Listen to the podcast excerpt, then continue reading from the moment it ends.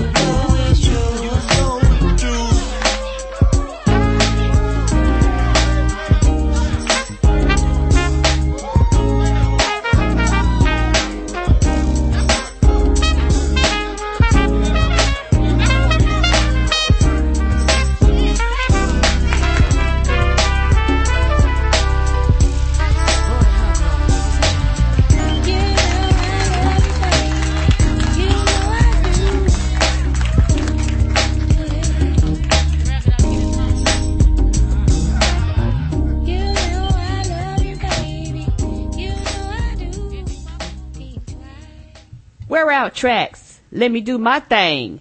I got 16 for this Roscoe thing. But I'm done. No, but I'm almost done. Let me get back to it. Hold it out loud. And little backwood. Hold on. That don't make no sense. My bad. see, I see. I get nervous. My bad. Okay. Let me get together. Hold, whole lot of it out. Whole lot of it. And a little backwood. Whole lot of money. Big tip by wood. I put it on a train, little engine. Good bitch. I messed that all up. Well, that's what happens when people read Waka Flocka lyrics. It makes you stupid. Hey, this is, welcome to the Black Guy Who Tips podcast. Your host, Rod, and Karen, I was reading, I was like, wait a minute, wait a minute, wait a minute, this shit don't make, hold on, hold on.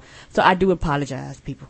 well, you know, this is the second time you opened the show with Waka Flocka lyrics. Um, cause I specifically don't give in to terrorists, but we'll get to that later.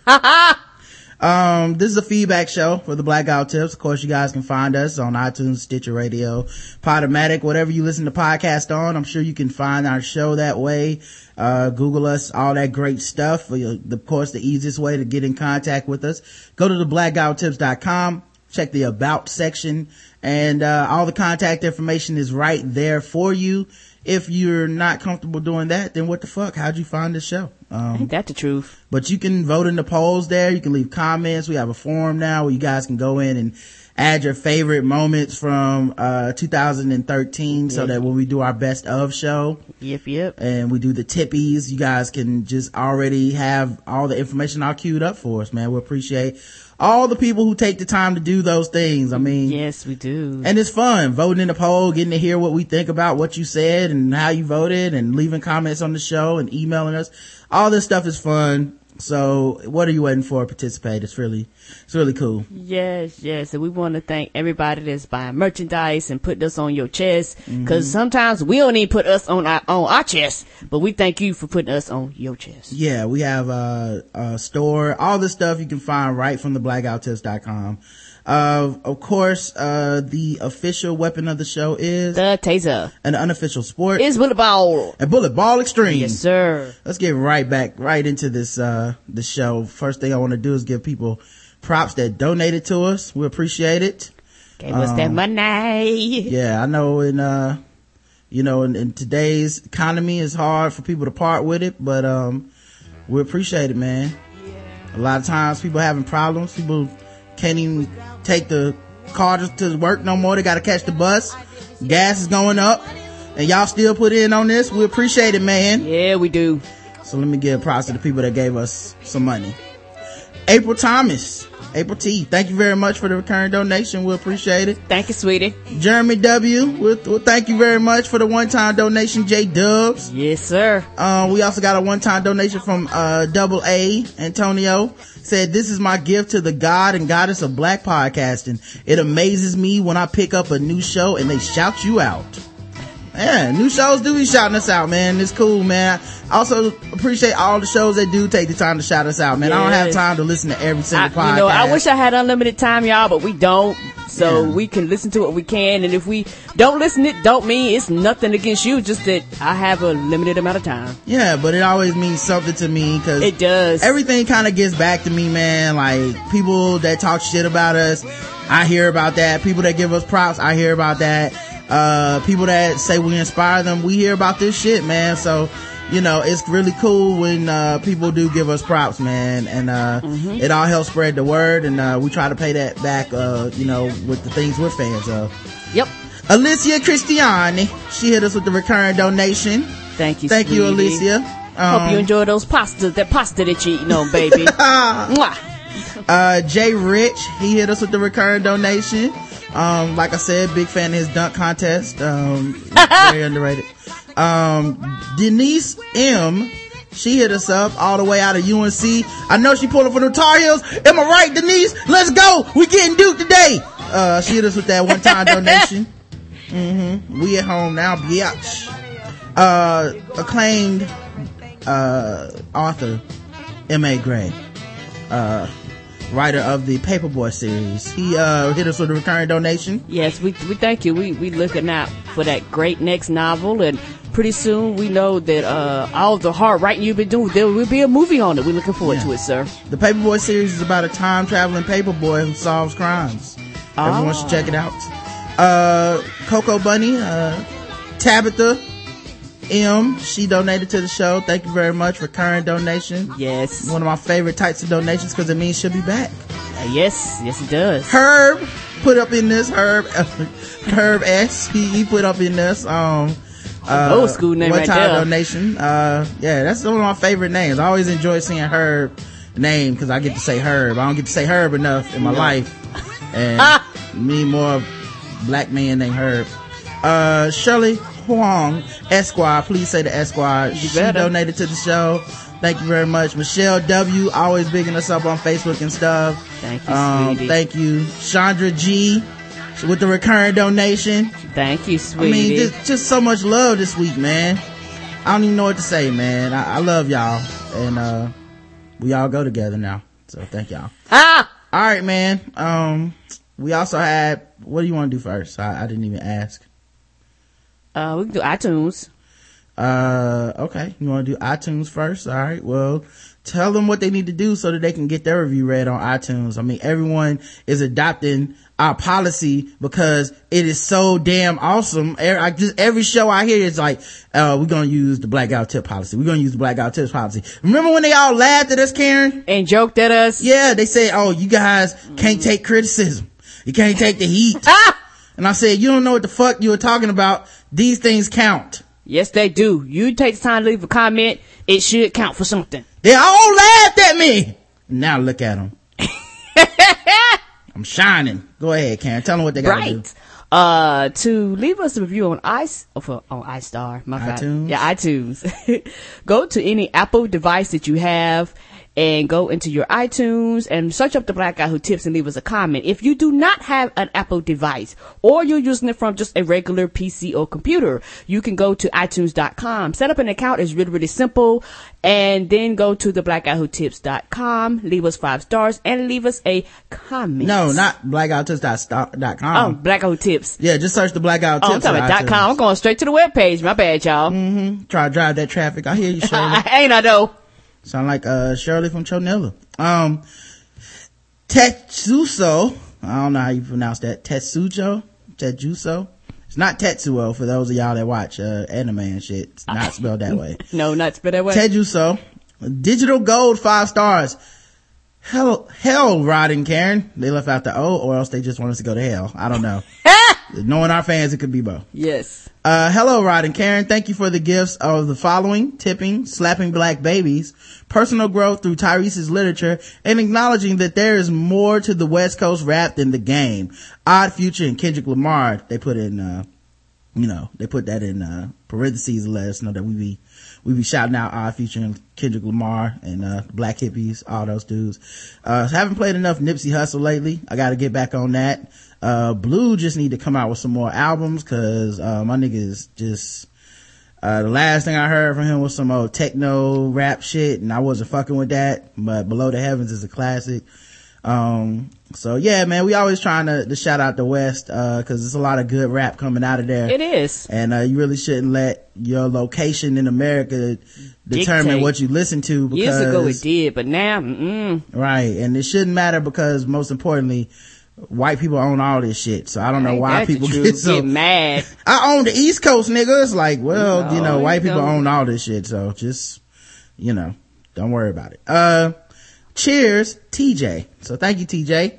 Uh, can't get enough five stars from RJ229. Rod and Karen, love the show. Episode 430, another classic for the year. Keep them coming, guys. RJ. Thank you, RJ. Welcome. Very, very simple, uh, response there. And, uh, yes, and they don't have to be long. I know a lot of people. I don't have nothing to say. Mm, they don't got to be long. Episode 430 was Comedy Killer with Brandon and Deidre. For those that are wondering, like, what, you know, which one is he calling classic? Maybe you haven't heard it yet, or maybe you just want to remember. I love TBGWT by Ronash. Wait, let me get this right.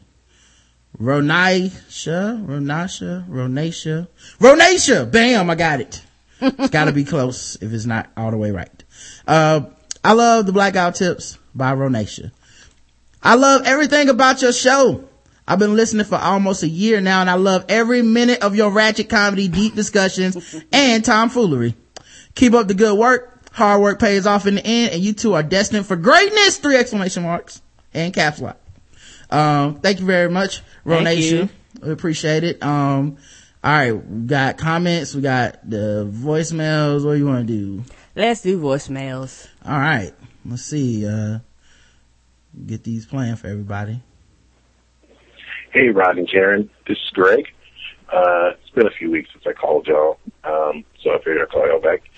Um, I'm listening to the episode y'all had with uh, Brandon and Deidre, and I paused it while y'all talking, while uh, Charlemagne, the guy, was doing his interview um, that y'all were talking about, and just reminded me of the um, the Law and Order episode. By the time y'all hear this, it came on um, last week, uh, February 27th um, where it was kind of a, uh, a parallel of Chris Brown and Rihanna. Uh, you know how Law and Order does their does their uh, their rip from the headlines thing, and uh, they really didn't try to hide it. Uh, the guy's name was Caleb Bryant, same initials as Chris Brown, and uh, they're both R&B singers, and um, you know, uh, and they kind of like kind of made parallels of the of both incidents and everything. And um, the funny thing that they also had was that when Chris Brown did his interview on Larry King, he's wearing the blue sweater and the bow tie. And uh, on Law and Order, they had him, uh, Caleb Bryant, wearing a blue sweater and a bow tie on the Wendy Williams show. And then he brings out the uh, the friendship ring, you know, like Kobe Bryant um, and Caleb Bryant. I just thought about that. But anyway, um, I'm probably the only person who watches Law and Order SVU anymore, so I don't know if anybody has seen it. Also, um, what else was I? Uh, thinking about. Oh, uh, I can't remember. That's All all right, right. I'm gonna have to call y'all back until I remember. All right, so. Peace. All right. Um, no, we did not watch that shit. Um, I don't watch that show normally, and I wasn't gonna watch it because they were gonna talk about Chris Brown and They Rihanna. could they combined folks. yeah, it Look, we wasn't did really, two for one. Yeah, it wasn't really like something that moves me, so I didn't peep it. Uh, Karen, did you watch it? Mm-mm. Yeah, I heard the review on um on uh Where's My 40 Acres. Brandon and those guys talked about it for a long time. Uh, with Amber P was on there and everything. So uh, you know, that that whole discussion, um if you guys want to go here, they they had a pretty good discussion about it, but I don't know. I don't really have an opinion on that kind of shit. Um, cause I don't watch that show. Uh, next voicemail. Hey, Rod and Karen, it's Greg again. Um, I just remembered what I was uh, uh, going to talk, uh, ask y'all about, or or say something about. Um, maybe in the episode before, a couple episodes ago, um, where the teacher had the slave math uh, word problems. About a year ago, on my old podcast, forget what you heard. Um, there was another incident. I get. I, I think it's, it has to be two separate incidents of a teacher using um, uh, slave references in their math word problems. So this has happened before. I was wondering, like, is this the same article? Because I talked about that about a year ago on my podcast, but uh, that really just proved that nobody listened to my podcast. So that's okay. But you know, I don't understand what these teachers try to look. Y'all don't have the teachers. If you're listening, you don't have to force Black History Month on your students, especially if you don't teach history or any kind of social studies. It's just not necessary. You know, you know, you don't have to have word problems like uh, Massa has three hundred dollars and he bought five slaves. How much money did he spend on each slave? You know, you don't have to do that. You don't have to do that. It's not necessary. And that just bothers me. Um, you know, and it and the first the incident that um, I talked about on my podcast happened in Georgia. Um, and I think it was in a county that I had I used to be a substitute teacher that I had taught in. Um, so man, it's just I I just don't like that teachers have to feel like they have to force it just because it's Black History Month. You don't have to force it, especially if you don't teach history. You teach math. Okay, you don't have to infuse Black History Month into everything. You know, and even if the, uh, even if the history teacher isn't teaching anything about Black history, that doesn't mean that you have to do it. You know, so that's to the teachers listening to everything.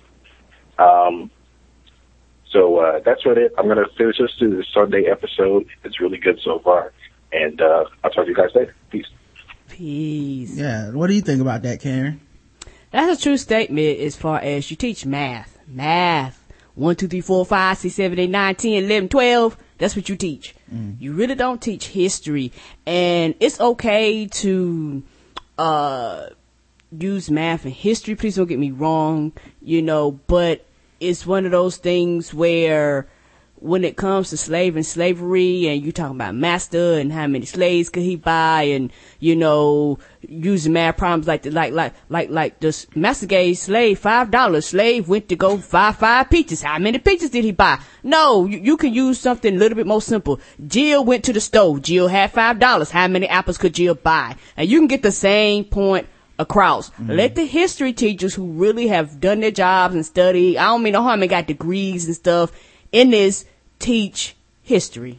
Yeah, now I'm, I'm, I gotta go the opposite way on this. Uh, I feel like they need to incorporate slavery into everything during Black History Month. I don't think they put enough slavery in the doctrine, you know, in, in, in the syllabus and everything that we're supposed to be learning in February. Uh, you know, but you don't have to just go with negative Black history. You could use positive Black history. That's true too. You know, there's nothing wrong with that. You know, you could talk about things, uh, that, you know, black people did that weren't necessarily being slaves. That's not all there is to black history in America. Um, but, uh, you know, if you don't want to do that, then I say you go all in and I want slavery PE classes.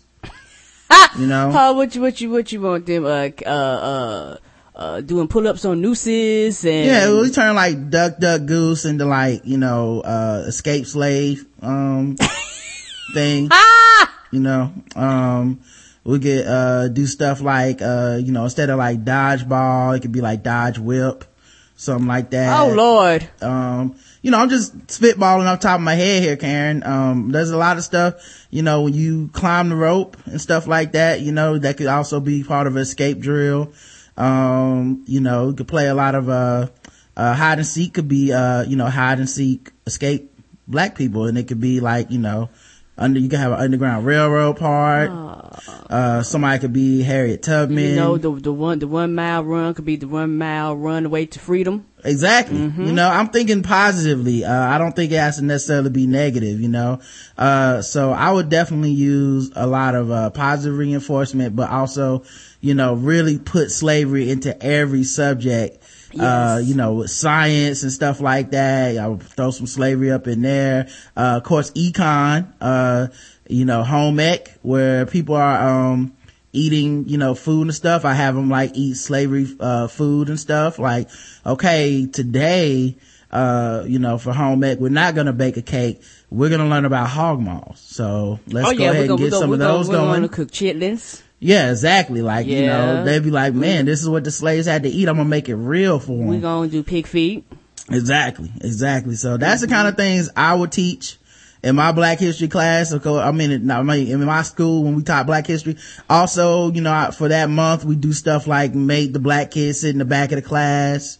Uh, if they, and if they're already sitting in the back of the class, back of the class like they do in so many places, then they have to sit in the front and the white people have to sit in the back for a change. Ah, we're gonna You know, reverse it. Gonna mix it up. We're gonna mix it up, man. Maybe we even treat white people like black people for that month and, uh, be racist to them. Oh, you know? and you know what? In in the uh, cafeteria, we're gonna lay, label the tables. We're gonna have the colored tables and the whites only tables. Yeah, Right. we we gonna make it real. and we're just gonna make the white people sit at the colored table so they'll learn their lesson. And then at the end of that month, when black people are acting all ignorant and mean to the white people, cause you know, that's how people are, you know, they're gonna, it won't take long before power dynamics shift in the school and black people will be like, no whitey, go sit in your section and stuff like that. Ah, Then at the end, we flip it over and we go, see, this is how it feels to be on the other side of this shit. Not just for white people, but for black people too. yeah, you know? and, and you know what? When they, when they uh when they serve lunch, all the black kids go in the front, and all Right. the and all the white kids go in the back where they hand them bag lunches. And if you want any white person seat, you just go up and tell them to move, and they have to. Mm-hmm. You know, it would be cool, man. I mean, we get sued, and our school would go out of of course, we won't the- be around for long. Yeah, we'd be out of business uh, after February, but I mean, it would be a good Ah! lesson for the world, you know, and that's what I'm here for to teach the world. Next voicemail. Hey, what's up, Rod? What's up, Karen? Uh, first time caller. Uh, and I was just, you know, I'll make this quick because I know y'all got a billion voicemails to get to. But um, I know it's not technically a movie, but I'm gonna go ahead and see uh, if I can go ahead and drop Spartacus as an impossible white man movie. Um, and I'm just gonna base this on the fact that this nigga got stabbed in the back and lived, but not only lived, but fucked around and killed like 200 Romans immediately after. Mm. Um, that's some impossible white man shit for your ass. So, um, I don't know what the criteria, you know, if that if that fits the criteria for an impossible white man movie, but I'm gonna submit that as an impossible white man movie possibility. Spartacus. All right. Love the show, man. Holla back. Go. All right. Well, um, nameless caller. There's a couple things. One, it's a TV series, so it can't be a movie if the if that's what you're talking about. Now, Spartacus was a movie, and uh, it was it was a little bit uh, it's very very old and shit like that. If I don't think that's what you were talking about, um, because he didn't kill no 200 Romans in that shit for sure. Um, so I'm assuming you're talking about the TV, TV show. series. Um, now you can have an you can have an impossible white man character and not actually have a impossible white man movie. Like Jack Bauer from 24 is an impossible white man, Yes, he is. Woohoo! Get him, Jack. but it's not an impossible white man movie. You see what I'm saying? So, so, uh, yeah, he definitely fits the genre. Um, definitely impossible white man. I love me Just not a movie, you know? So, yeah, uh, Yes, Spartacus Jack got off fits. of heroin in 24 hours. Yes, sir. Shit, Jack quit heroin cold turkey in like an hour and a half. Oh yeah, that's right. It was real quick. That's right. My bad. I'm not Yeah. 24. That's that's enough for the show. Yeah, at an hour and a half, and he never smoked again. That's right. Um, all right. Next, last voicemail, actually. Where's my boy niggas? Nation, what's up? Can and Ride, Ride and Karen, what's up? What's on 40 My acres? niggas finally did the podcast with Owen and Chill. Tastes like fried chicken. My niggas. Man, that, that was good shit. Y'all funny as fuck. A lot of shit that I would like to talk about, but it's only three minutes. Y'all niggas did y'all shit. I want to chill do this shit, and they think their podcast is raggedy. I fucks with them niggas. I Mhm. fucks with them hard. Um, I need to vent a little bit. This is the black guy who tips.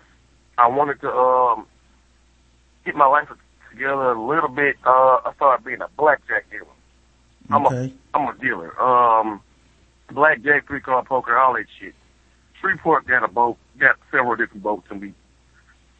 Anyway, cards. I, this is the income tax season. Niggas is god damn. I would love to give black people a chance, but for the love of God, when these fucking income tax come out, these motherfuckers think they are fucking royalty. Do not tip shit, but want the most impeccable, spotless, pristine fucking service, and don't tip shit. You sitting there talking shit. I used to be a security guard. I can't legally put my hands on motherfuckers, but if you swing at me or I can twist the shit to make it look like swung at me, I can do whatever I want to. As long as my hands are around the chips, the different denominations of money chips, I can't put my hands on you. And you can talk shit if you want to. I can only sit there and grin with my shit grin and look at you while you talk shit, knowing that in a couple of months your motherfucking broke ass will not be in front of me talking this. Yeah, no, you probably talking this much shit. I just wanted to pick. I don't understand. I, just let me know you got a tip. Motherfuckers are not living on that much. The economy is not that great. But just tip for the service. Motherfucker give you the same service that he would give somebody who does tip, regardless of the fact of how you act. It's great customer service. And I have to sit there with this eat shit grin while you motherfuckers on your income tax ball shit. Oh, black guy who choose next. Dave, I'm out. All right, niggas. All right, Daz. Uh, thanks for calling in. Uh, we appreciate it. Yeah, I didn't even think about blackjack dealers and stuff because I've never really been to Vegas or gambled. So No. I didn't even think about that when it comes to tipping and if black people tip and all that stuff. Um, and it does sound like people that gamble away their income tax return might not be the most stable, dependable people as far as clientele. So they're probably not even planning on coming back to that shit until for another year or so. So yeah, they- versus like the people that go all the time, like they almost know the etiquette of you should tip the dealer. yeah um so yeah that, that- that's cool though man i appreciate it that um that, that he did it and a lot of people in the chat room were talking about j-rod and how he's not calling anymore you know I know we couldn't even do over under this week.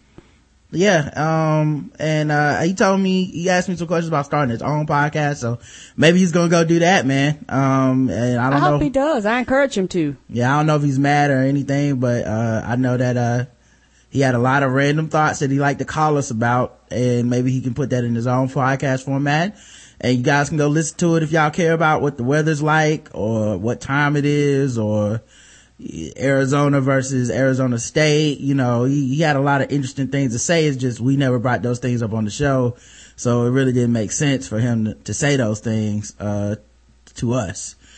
Um, all right, let's check out the, uh, page. We actually have, uh, the blackguywhotips.com. Um, and, uh, oh yeah, we'll open up the phone lines, uh, 704-557-0186. 704-557-0186 is the phone number. Um, and we'll get into reading some of y'all. Oh wait, did I open it too early? Oh no. I'm supposed to open it during emails, ain't I? yeah, well, we- Yeah, well anyway, we're getting a call. Let me answer this one. Hey yo, you're on with the black guy who tips. you're on with Blackout. And uh, Hello. turn your turn your internet down. I, I hear I hear echo.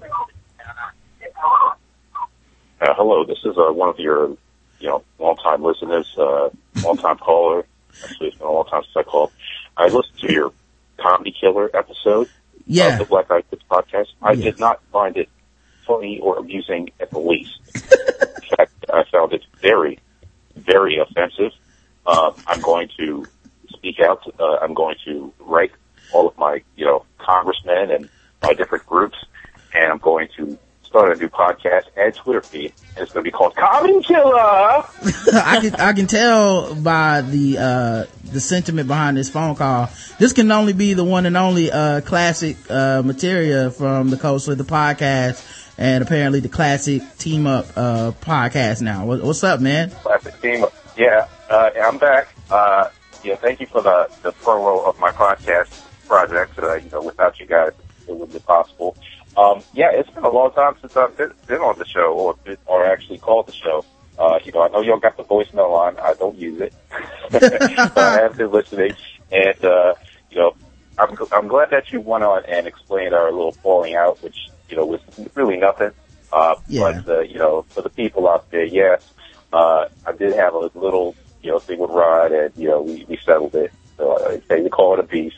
And I am kind of embarrassed by it because I was the one that brought peace between you and Rashadi.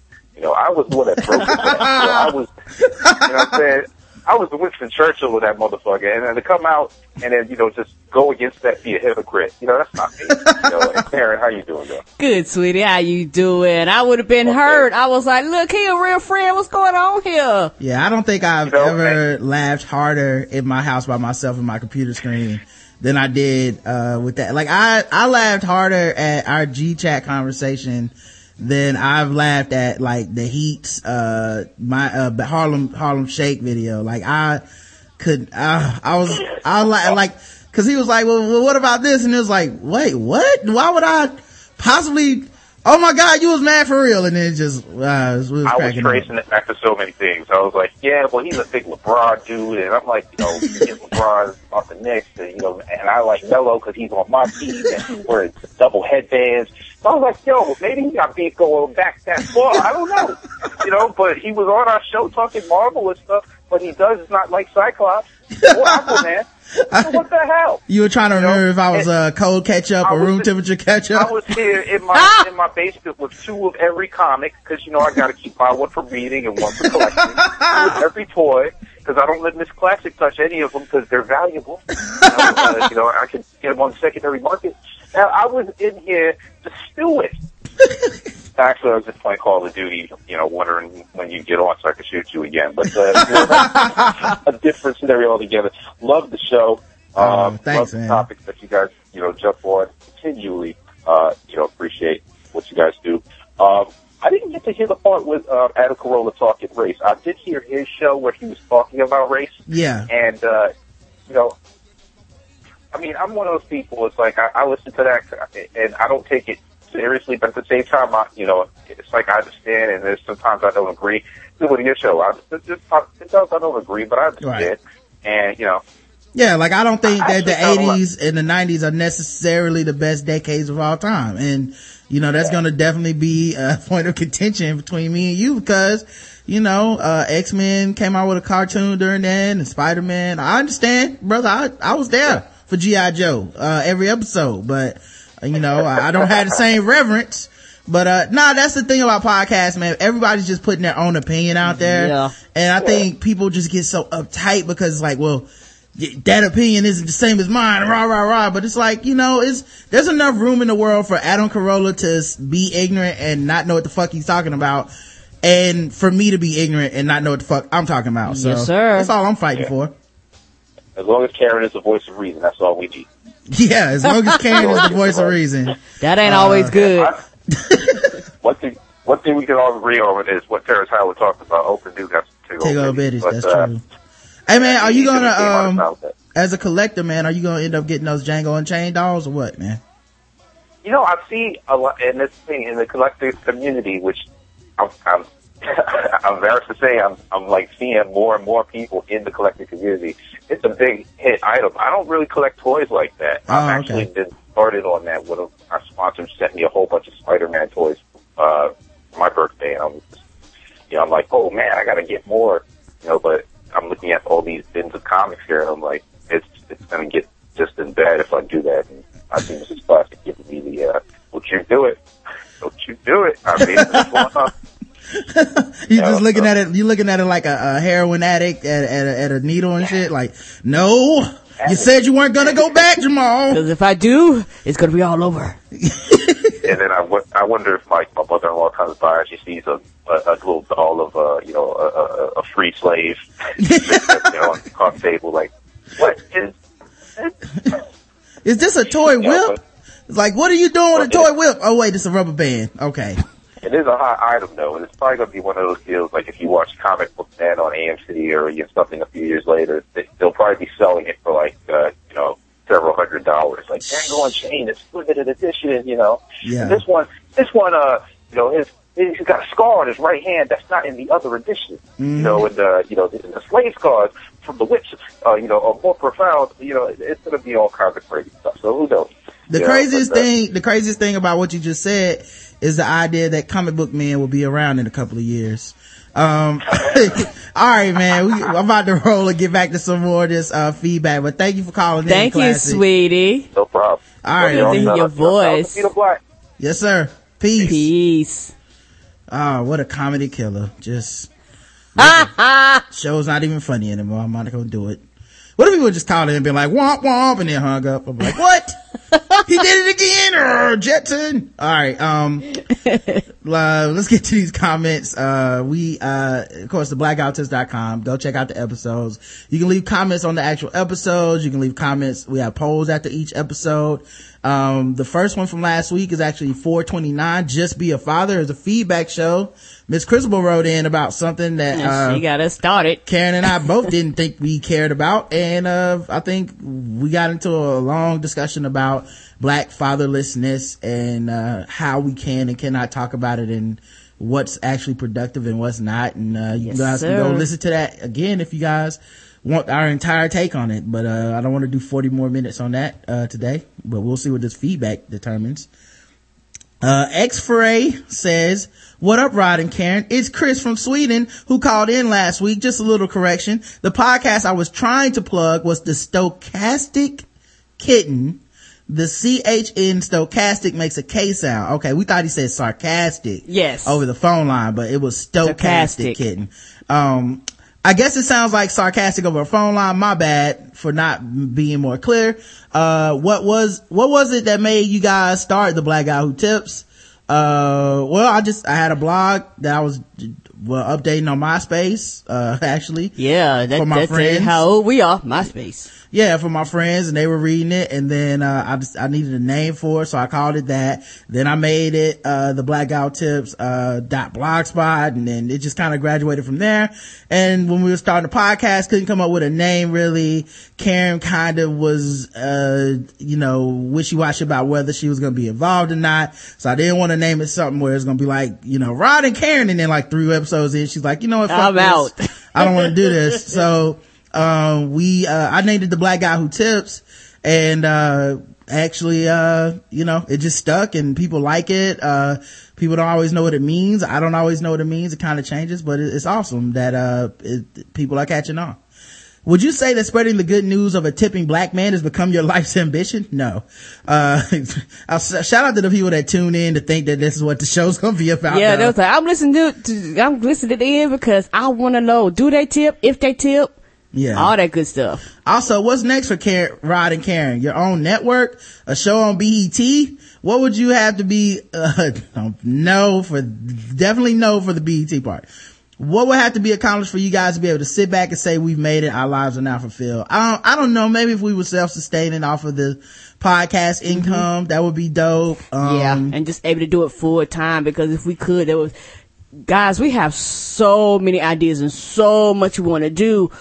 But you know, when you work uh, 40 hours a week and, and, and podcast on other people's shows, you really can't do it all. But I would say if we could just, both of us could just do this full time, y'all would have so much more content. yeah, monetize it maybe, do some, Mm-hmm. uh, you know, switch the format to maybe like five days A a, week, week. but shorter shows, but, yeah. but more, do you know, spin off shows and all kinds of things. yeah, have there's all kinds of stuff like that that we have kind of, um, behind the scenes and, uh, goals that we have for ourselves. And, um, you know, we'll, we'll see how we get there, what we do to get there and Mm-hmm. whatnot. But we appreciate everybody supporting us because more important, most important thing for us right now is that it has to stay fun And, you know, we already have a lot of obligations and responsibilities outside of the podcast. So once the podcast becomes not fun, then we have to be getting paid to do it. Like I know so. it can't be uh to some point where we're sitting around like oh god a podcast we gotta do a show today like i don't want to feel like that Me so um at, at this point the most important thing is that we just have the coolest audience and uh, have the most fun on the mic Yeah, but I said that case, we could probably work with Dex and Mo, do more audio plays. It's a, it's a lot, it's a lot we could do. Yeah. I'm, I'm, like I said, that, that's one thing I'm looking forward to. And the thing is that if we never reach that goal, I won't be mad or angry. I will just do this. And as long as it's fun, I will keep doing it. Yep. Um, the tickler says, be a goddamn daddy. Follow me on Twitter for a month or two and you'll ah. know I hate being a daddy. This is some bullshit for your ass, but I did that shit and these little motherfuckers are here because of my actions, so I'm gonna take care of their bad asses. I dated way too ah. many females with daddy issues and I don't need my daughters taken to dick like I gave them bitches with daddy issues till they's married or I'm dead. Alright. Angry daddy. Oh, yes, angry daddy. He there, but he's angry. Uh, Charles S says, uh, uh, you know, every daddy can't be a cool daddy. Everybody just, Yeah, that's, that's true now. you know, that, that's why we have an exclusive club for the cool That daddies. is, yeah, that, that's a Uh, very small, tight knit club. Cause Yeah. all daddies ain't cool. Some daddies are assholes. Some daddies are angry. Mm-hmm. Some daddies are abuser. They there, but just because you there don't mean you good. Right, right. And he's apparently in the angry, uh, pragmatic club. daddy, uh, angry pragmatic daddy club. Um, achievement unlocked by Charles S. Better than privilege. Getting a white person to wish they were black even for a second. Yeah, cause, uh, I think it was Charles, uh, who was it they called, I think it was actually X-Ray, the guy who Yes. left the first comment, who said that the show was so good, made him wish he was black. I was, uh, Like, that's an accomplishment, sir. yeah. Uh, what's good, Rod and Karen? Another good episode. I concur with the whole father discussion. I've treated every woman I slept with as if I could get her pregnant, save one. The thought of me, he's like, and that's the one I got pregnant. Son of a bitch. Anyway. the thought of me picking the wrong woman scares me 10 times more than actually having the kid. That's the main reason I don't have one now. I personally don't feel I'm in the right place to raise a child. Still, I couldn't even imagine not trying to be there for my offspring. I've already made the decision to be there in my child's life regardless of the consequences. A few years ago, someone I know and trust wanted me to be the father of her child as she was pushing 40. As much as I believe she was responsible and dedicated, I would have to have full access to my child for me to agree to that. No turning over parent privileges for the omission of child support. I couldn't do it. I have a few relatives that have a bunch of children, most of which they never see because of, hold on, because, actually we got a call coming in. Sorry to interrupt the comment, Charles. Uh, give me one second. Yo, you're on with the black guy who tips. What's up? Yo, yo, I said, I said, yo, I said, yo. What's up, family? Mr. Moody, how you doing, man? What up, kid? What's going on, King? You good? Oh, everything is gravy over here, man. We, we're both doing great. Okay, man. Y'all, y'all on air right now, right? Yeah, Yes, we sir. live right now, dog. Uh, you What's called up, in. Queen? Hey, sweetie, how you doing? Yo, I'm good. I mean, I'm live on the Black Guy Who Tips, man. I got to get my shit ready. Hold on. I kind of knew y'all was live, but hold on, hold on. All right, I want to give a shout out to uh, T-Bone and them niggas and uh, you know, all that. Hey, hey, you know I was calling y'all, man? I read this. Um, I was on the internet. Uh, by the way, big up to all y'all, y'all black guy who tips all the listeners out there. But uh, I read this story right about. Um, it was a it was a pizza delivery guy. I don't know if y'all heard about this one. He delivered fourteen hundred dollars of pizza, and he got a ten he got a ten dollar tip, right? Wow. So I know I know Rod is big on tipping, and I'm extremely big on tipping for good service. So I wanted to ask I wanted to ask Rod, man, how do you feel about a ten dollar tip? First of all, how do you feel about a ten dollar tip on a fourteen hundred dollar delivery? What do you guys think he should have been tipped? And I would like y'all to play a little bit of guess the race with that shit as well. Because I Oh, don't know what, man. what I'll send you the link if you want it, but um Oh. I don't know who's who, what company it was. I, I I mean, thought the shit was hilarious. I mean, for that much, I don't mean no harm. If, if put like this, if I'm spending that much, that nigga gonna at least get twenty dollars. I, I mean, you know, I'm- Ah, 20. yeah, I mean, uh, man, possibly more. I mean, No, that's a lot of pizza. If it's $1,400 worth of pizza. oh, I- fourteen hundred. yeah, $1,400 worth of pizzas. Ooh, at least ten. That's like a fucking truckload. Like I, Yeah, yeah, it's fourteen hundred dollars. Go ahead, go ahead. Yeah, I'm, I'm giving him at least 10%. That's Yeah. $140. Okay, I'm about to say, my bad. But, but honestly, my, for myself, I wouldn't feel comfortable giving him less than like probably 200 because That's true. with Yeah. a tip like that, you gotta go back and give that shit to the, to the restaurant. Like, that, that's a lot of fucking pizzas. Fourteen hundred dollars for a pizza that everybody made. Not Yeah. just it's not just for the driver in that case. He got to turn around and give some of that shit to everybody because he can't step his ass back up in Domino's talking about some ah nigga I made two hundred dollars. Like they gonna flip the fuck out. So he gonna have to give some up to everybody, man. So I would definitely have gave him like probably two hundred. Yep, yeah, cause I would have felt comfortable doing that. And the thing is, you ordered fourteen hundred dollars worth of pizza. shit. That's a lot of pizza. That is a whole, but like this, if, if I got enough money for that, I understand. Yeah, you at least getting 200, 250, Yeah. something around in there because you, basically your whole car is fucking full of pizza. The back seat, the trunk, the drivers, Right. the passenger, every, every probably- pizza everywhere. Yeah, it's probably like a truck. And then with that much, also when you order that much shit, um, and, and the guys de- delivering it, that two dollar delivery fee that they charge He ain't don't- covering shit. You know, so Yeah, yeah, yeah, yeah. Well, let me tell you, I was looking up the a little more info while y'all was talking. It was eighty five pizzas. yeah. So, so the way I look at it, in, in my world, I really respect good service. But like you just said, you know, the people had to make that shit, man. So I had it as somewhere between 150 and like 200, right. 220. The nigga got $10. I just would have stayed there and ate pizza with the niggas, to be honest with you. Because you can't go back. You cannot go back to work with a $10 tip off of $1,400. Now, hey, hey, hey, Rod, Karen, who, what race do you think this is? Now that's an interesting question. See, cause I think most people would go with low tip must be black people, right? No, you know what? I, What? I, I say the people that ordered the pizza was white. And I also said the man, I'm thinking the man that delivered the pizza was white. And the reason why I say that is because, uh, $1,500 worth of pizza, $1,400 worth of pizza, it's a lot of pizza. And most black folks ain't spending that much in pizza. And then I think that the dude was white because if a nigga rolling up there in his Pinto with that much pizza, you gonna get hit more than ten. He's not leaving that. He's not leaving your spot with with with, with, with ten dollars. Okay, I'm gonna nigga's go. keying cars on the way out. What cars, windows, busting doors? You gonna hear all kinds of shit crashing out there. I'm gonna go with white because it's a corporate order, and uh, you know, only white people order fourteen hundred dollars worth of pizza at a time, I believe. And then uh, I'm gonna go with for the driver, like Mexican or something like that, because that's the new like. The new hotness is mistreating Mexicans The in new America. hotness in the streets. Well, we could be like, oh man, Ja- Javier just be happy he got 10 American dollars, man. Beat it. You lucky I ain't give you pesos. and then you can Yeah. feel, feel justified. So I'm, and they won't complain cause they just like, man, shit, dog. I, I don't expect much from y'all anyway. So I'm gonna go with white corporation and I'm, I'm gonna say Mexican driver. Also, let me just throw this out there. It's a fucking shame that they didn't tip because if it's a corporate order, you write it off anyway. Yes, you do. Pay Right, that man. Well, uh, go ahead, Mr. Moody. I'm sorry. Okay, now now I'm saying this, man.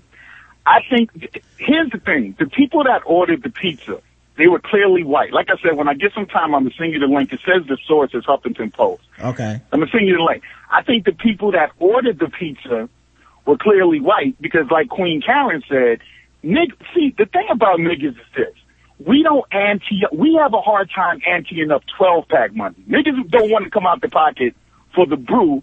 We need alcohol, son. Mm-hmm. We don't. We're not ordering fourteen hundred dollars of pizza. So I'm gonna say it was white people, but I'm gonna say the delivery driver was white, mm-hmm. and the reason he didn't say shit or do shit is because amongst those white people ordering, they had some nigga friends there that opened the door to get the and, and, and, and the white dude was like, "Oh hell no, I want to say some shit, but you know, you know, look at these Raheem and these niggas over here. No, I ain't gonna take this L. So I'm gonna say white driver, white orders, and fucking nigga security. Hey, hey, and I, I, I imagine, um, a black order of $1,400 looking a lot like this, Moody.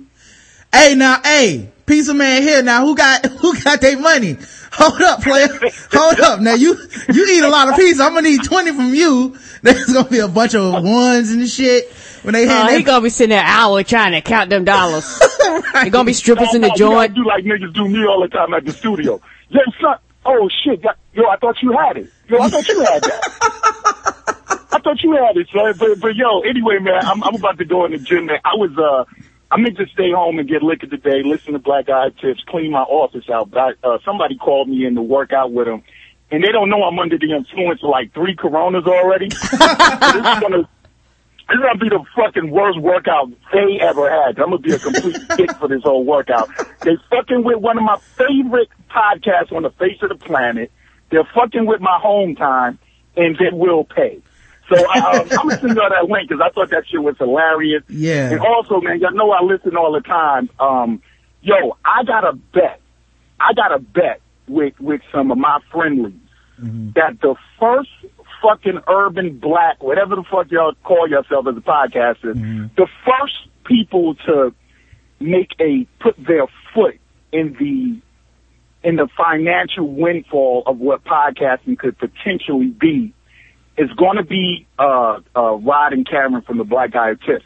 That shit is literally like how much faith I have in y'all, how much fucking uh, respect, which y'all know I have a high level of respect for work ethic. yes, sir. So y'all motherfuckers, man, just keep fucking grinding. There, there is nobody that can say everybody's entitled to their opinion, but dogs should never waste their time howling at the moon, man. Just remember that shit. yes, sir. So, so, so it doesn't matter what motherfuckers say. It only matters what you do. Y'all continue Amen. being about that action. Continue working hard. Y'all keep that I continue turning up. Why don't you hit that queen? I, never. That- You Don't should, keep that Ike and Tina Turner shit up, man. I got all the faith in the world in y'all that y'all gonna be the first ones to stick your foot through that door. yes, sir, man. Yes, and I'm gonna tell you right All now, right. Mr. Moody, when we when we when we hit that door, we gonna kick it wide open. And what they fail to realize, they ain't seen nothing yet. They gonna be like, damn, we let two niggas in the door, and all of a sudden we got 25. Hey, look, I, I'm just trying to have my drunk ass on the line. I might stumble through the door, but I'm gonna fall through that motherfucker right behind y'all. Ah, we're gonna do the McDonald's All right. hookup. All right, man. Yes. All right, so let me let me let me go punish my client real quick, man. Y'all have a beautiful day and keep up that good work, man. You All too. Have a good one. Peace, Moody. All right, one love, family. Peace.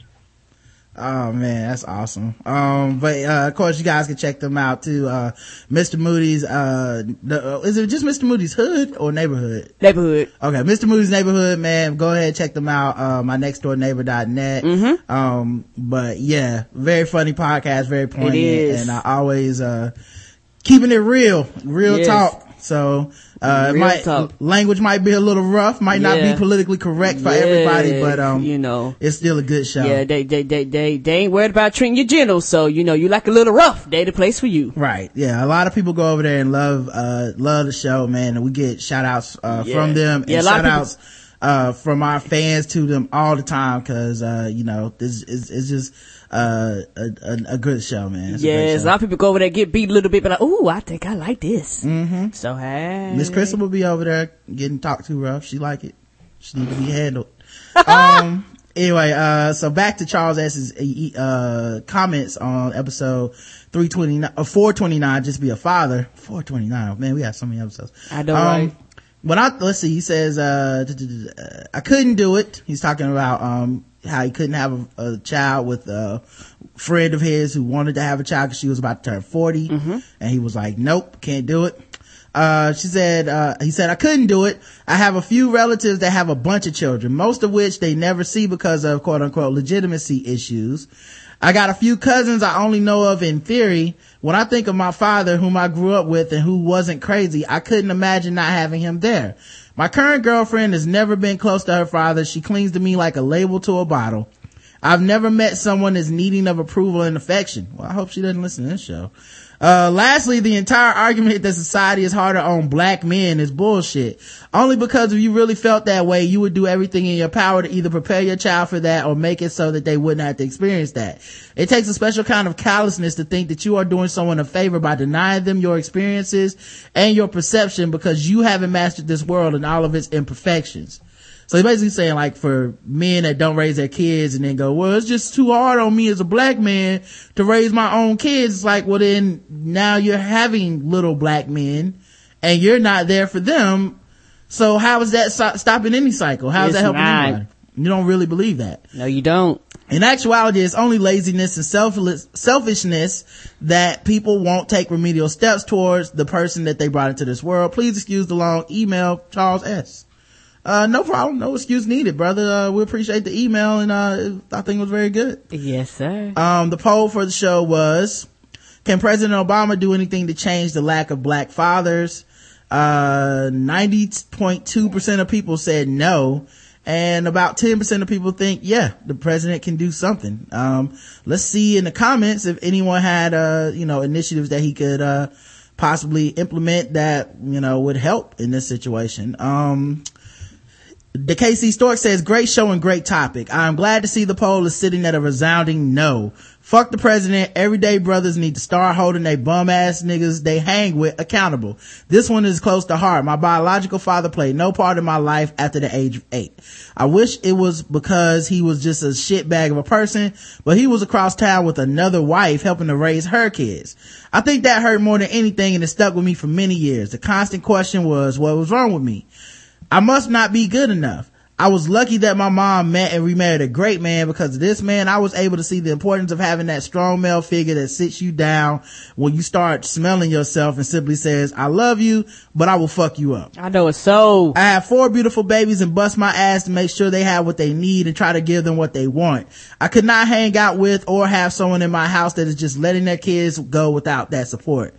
Your kids need more than money. They need to you to get over your daddy issues and just be there. If you hang with a bum nigga and you call him a friend, tell that nigga to give his kid a call. Tell that nigga to leave the fucking club. Go tell his C he is sorry and start making things right. Flash to the day, my biological father has made amends, but some scars still remain.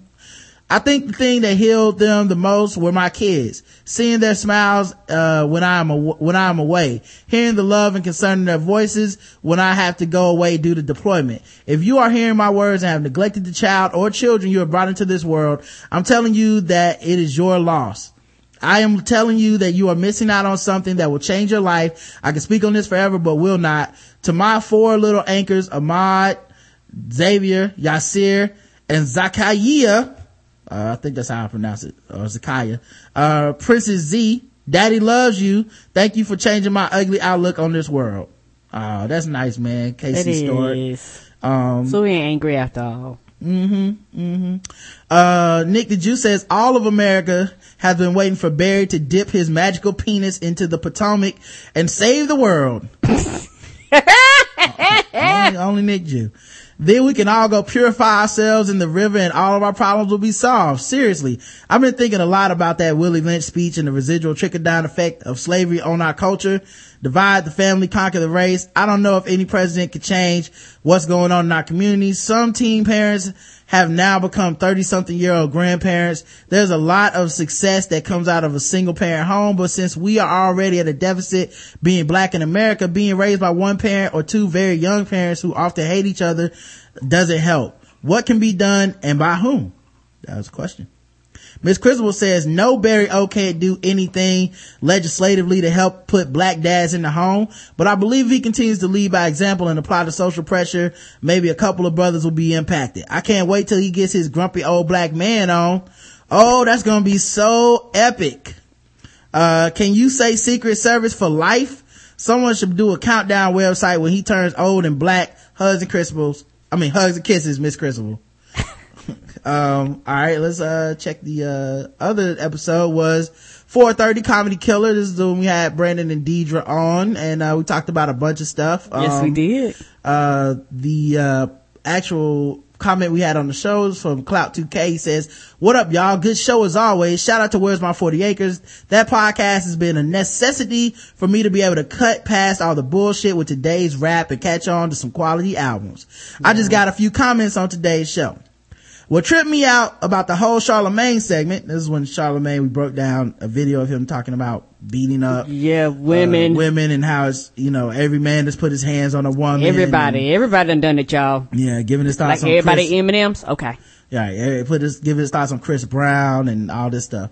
What tripped me out with the whole Charlemagne segment, besides him just being a piece of shit, was how hard he went in on Funkmaster Flex, also a piece of shit, for spousal abuse. I supposed, I suppose expecting integrity from dudes like that is a lost cause, but he should at least be consistent.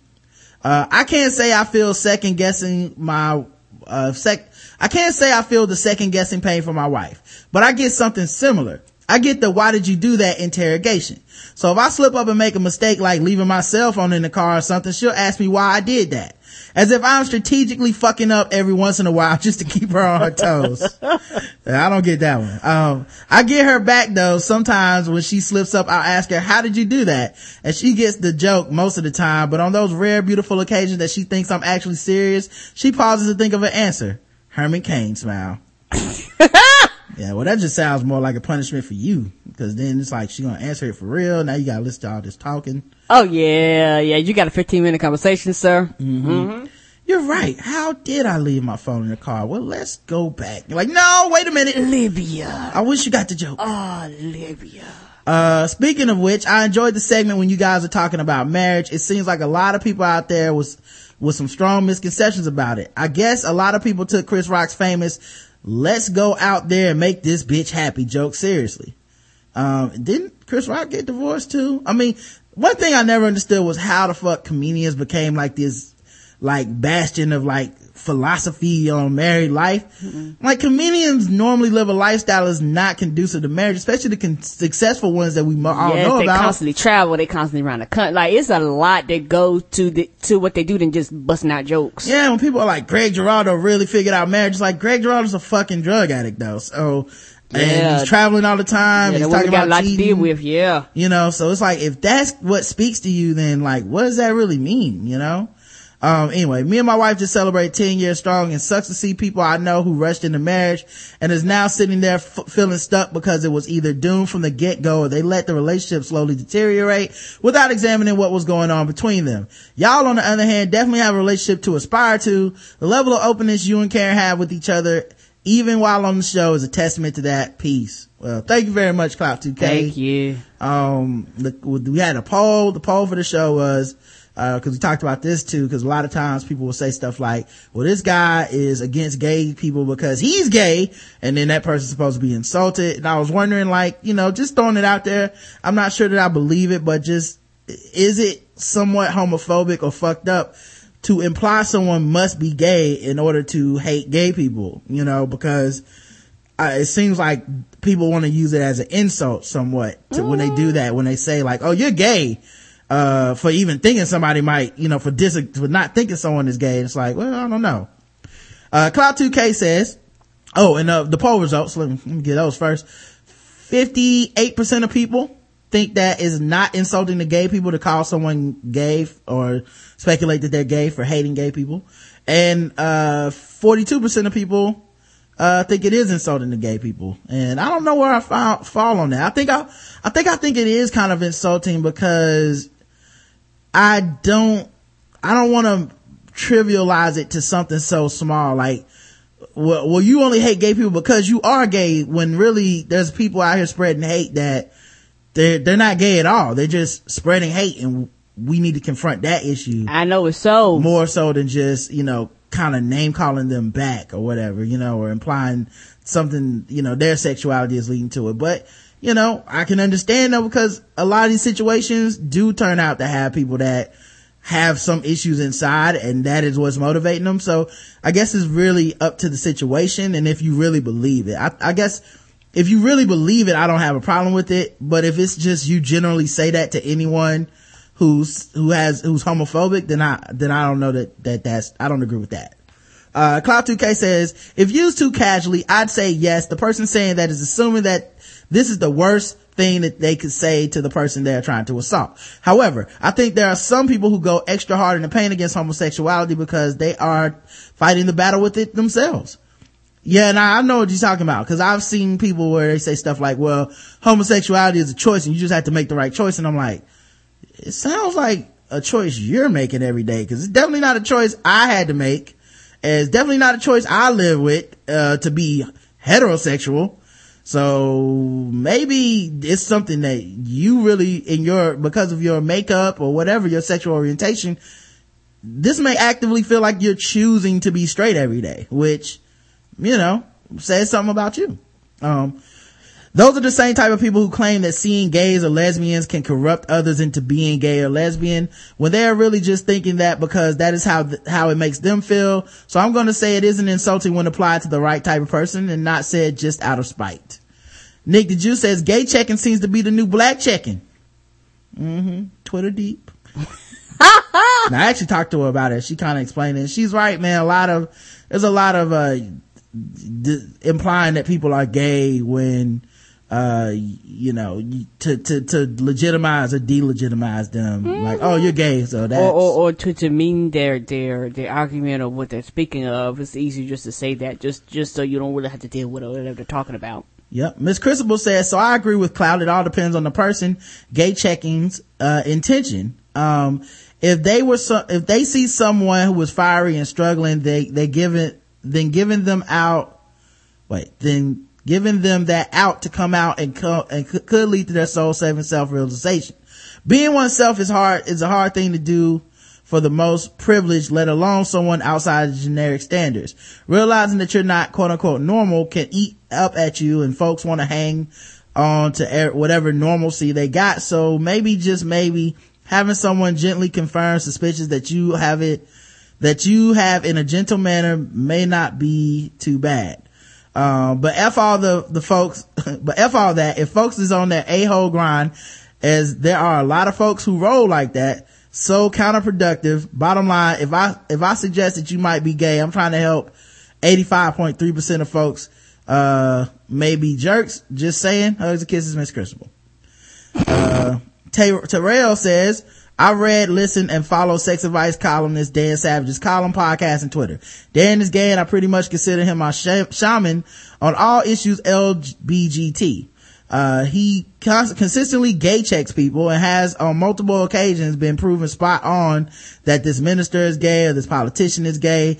It seems that when someone is just vehemently homophobic, just filled with and putting out hate, that we all, that we get all Shakespearean and think thou doth, doth protest too much.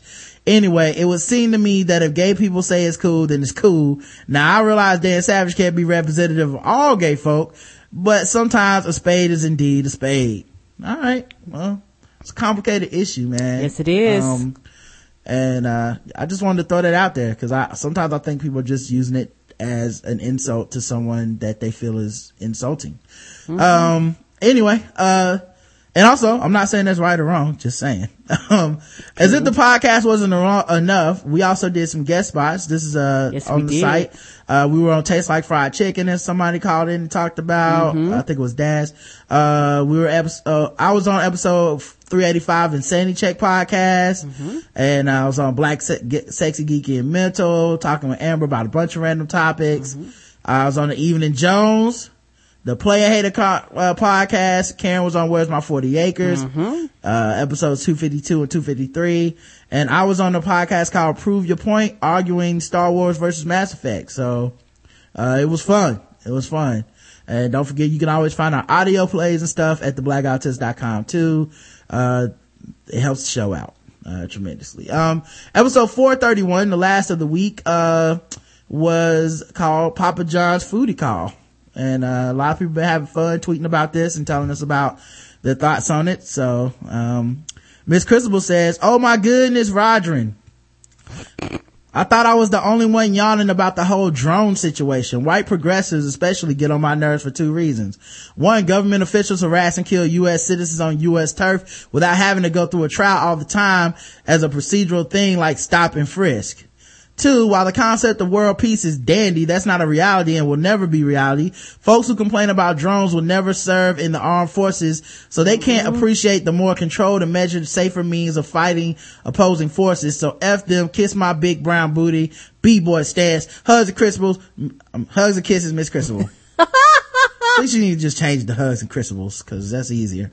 I, I, for you, yes. I keep fucking it up. Michelle B says, I've already reached the point that I decided to carpool, catch the bus, uh, and catch the bus. A few cents matter to me. I, I don't have enough money to pay the bills that I have now because my hours are cut back. By the way, Karen, oh, she's talking about when we talked about gas and I was Mhm. like, I would never notice how much gas changes because you're, it's such a, like, I'm, I'm, I'm, I'm filling up within like a week of when I filled up or two weeks in. So I don't, so to me, it's not like, it's a gradual process. Yeah, It's and not like- also it depends on I think personally what part of the country you're in because some places gas is higher, and also it depends on if you're single because you have one income, we have two. I think that might be a big difference. Yeah, we don't have any kids. If we're not cutting it as close, but even if I was, I don't think I'd notice that way. Like, I just noticed I didn't have as much money in my budget or something because it's not, it's not, like I said, gas isn't going up like seven dollars. yeah. Seven dollars in a, in a week. It's going up like two cent. Then the next time I fill up, it's two more cents. The next time I fill up, and then eventually it's like, wow, I'm, I'm paying twenty more dollars a tank. You know, but I wouldn't notice it. I, I just don't pay attention to prices like that. You True. Know? Um, by the way, Karen, how's the braces coming along? Karen doesn't have braces. You think about Nick Jew, maybe? Oh, I eventually want to get them. I don't Yeah. have them yet. I just got my braces off for the month in order to go to the dentist. So, um, Oh, oh, so you can afford braces, but you, no, I'm just joking. I'm just joking. Uh, the poll for the show. I know you gonna get shot, sir. I know Michelle gonna catch the bus at my house and be like, so nigga, about them braces, you got jokes, nigga? Hmm? I know, right? Um, all right. The comment, the poll for the show, I'm sorry, not the comments. The poll for the show was, do you ever not watch a show because it's quote unquote too white? Because I was saying how, you know, there's some shows I just don't, I opt out of because this is too white for me, man. Like I, I, I know this color in everything I view. Um, and it does matter to me and I don't have a demand that everything be black and all this shit, but I do know when I'm like, oh no, this is just too white. I can't imagine anything interesting to me about this world. Uh, no, got the highest percentage. 47% of people said no. Uh, they do not, they don't ever choose not to watch a show because it's too white. Yes, 43%. So some people did say, you know what, uh, it's too white and, um, I'm not gonna watch this. And, uh, 10% of people are white and don't care. So I had to put that out there. Dune Dragon says one 30 something, two brothers and sisters. Come on. Now all of you that watch those shows are a person of color need to get their black card revoked. I couldn't even watch the adverts of their upcoming episodes. On the other hand, Frank's Place, the best TV CBS had in a long time was too black for whites. Hence, even though it had critical acclaim, it was canceled after one season.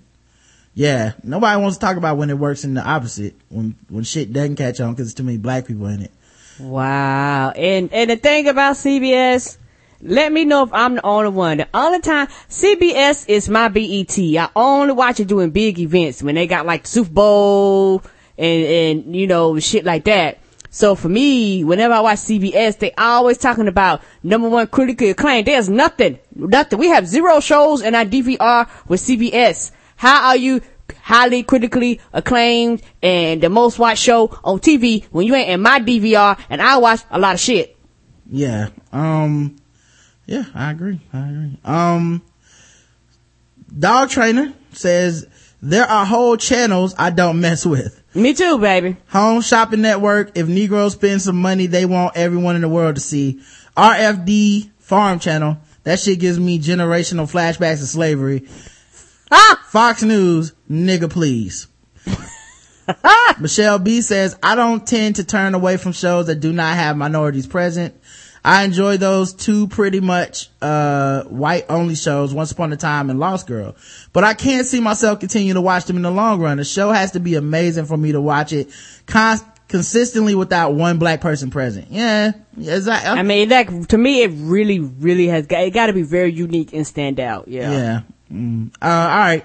Let's uh, get into the emails and then we'll be out of here. Um, white feminists ruin everything. Um, hey, Rod and Karen. Listen to Saturday's feedback. Oh wait, did I already read this last week? I don't know. Did you? I don't. No, no, no, I did. didn't. Listen to Saturday's feedback show. I just want to chime in. As far as Quvenzhané Wallace issue, white feminists have appropriated the struggles of women of color forever. And then when we decide that we want to get mad about something that affects us, we need to get over it. The idea that black women can't get mad is ridiculous. I see it. Ain't that the truth? Yeah, like that was to me the bigger story, and I don't know how well I articulated it, but to me, the biggest thing I took out of this was I hope black women can see that they have the power to move the needle and they actually don't need white feminists on their side. They, that apology came from the onion without white women stepping in and helping without, it was just black women being like, fuck that. Y'all gonna apologize. And they apologized for the first time ever. And I hope they take that power and continue to use it that way because, um, I'm not just saying willy nilly wantonly, but you know what I'm saying? Like when something comes up like this that is galvanizing, I hope people continue to see that you actually do not need any cosign from white women, white feminist, uh, outlets to come and save us. Like we can just Yeah, say it yeah, ourselves and- and cause a stir amongst, uh, you know, uh, on the internet without involving them. Yeah, and I think for me, it sometimes it can be frustrating when everybody's anger is valid, but your anger. Black men can be angry and it's valid. White men can be angry and it's valid. White women can be angry and it's valid. Black women get angry. Go somewhere, sit down, shut up. Your opinion don't matter. What you angry about? Yeah. What you mad about? Why you fussing again? And it's like, shit, I could be angry about something and be valid too now. Yep. The idea that black women can't get mad is ridiculous. I see it all the time in the academy. White feminists are allowed to get mad about everything, but the minute I get mad, I'm an angry black woman or a bitch or whatever. Mm-hmm. Also, as it relates to black men and parenting, first of all, I commend Karen on being so open about her experience. I was, it was really moving. I have a good friend who says this is this about feminism. He argues that it is real cute to talk about institutional racism, prison, etc. But when Keisha is in the hood, uh, Keisha in the hood is trying to take care of her baby with no help. Feminism does not pay her bills. So even if all these intellectually, intellectual analyses are true, that doesn't mean anything to most of the people who are negatively impacted by absent fathers like single mothers and children. Anyway, great episode. Really appreciate the conversation. Well, thank you. Uh, we appreciate it very much. Uh, Thank you, sweetie. Shauna. And, and that's the thing too, man, is like, I love when people tell us that we had a conversation on the show that people aren't having. Yeah. Or we talked about something in a way that people want. That's right. To me, that's what is wonderful about our show and having Mm-hmm. a podcast is talking about shit that people don't want to talk about or talking about it into a depth that people don't want to talk about because Ain't that the anyone can dismiss something as stupid or silly and move on to the next topic. Mm-hmm. But not everyone can go in and go, why? Why, why is it silly? Why is it stupid? And let's go into it and not just some hack shit, you know, let's, let's and- discuss and, it. And dismiss people's opinion, dismiss history, dis- dismiss everything because they really don't want to get into the nuances of why. yeah. So I appreciate it, Shauna, for real. And, um, thank you for listening. Thank you, sweetie. um and and and I, especially that part about the whole intellectual arguments academic arguments and like practice so huge to me like Yeah, people make me angry with that bullshit. yeah, like I get that you, you know, in theory you can sit with a book and in the classroom and come up with how things should and should not work, but so much of life is not academic. It is No, not, it's not. a theory. It is what is happening and how to fix it and what will work and what will not work. And too much of conversation, in my opinion, is simply just people going, well, if, if this thing happened, that would work. And like, I see this on uh, political radio and talk shows all the time where it's like, well, we need to have voter ID laws. Well, I, it, in practice, it will discriminate against poor people and minorities. Well, I feel like everyone should be able to just go get a voter ID for free. Right. Well, because of this one part not being true, you're leading with the, with the back of your argument. If you can get the first part true, then we can talk about the part about everyone needing ID to vote. But it's but we don't even free. have number one, which is everyone can just go get free ID, no problem. We don't even have that one straight. So And- how the fuck are we gonna skip over into we need to just enact some voter and ID laws right away? Like that's the thing I notice about a lot of political conversation and it makes it moot, uh, in, invalid because they're arguing in a fantasy world that doesn't exist.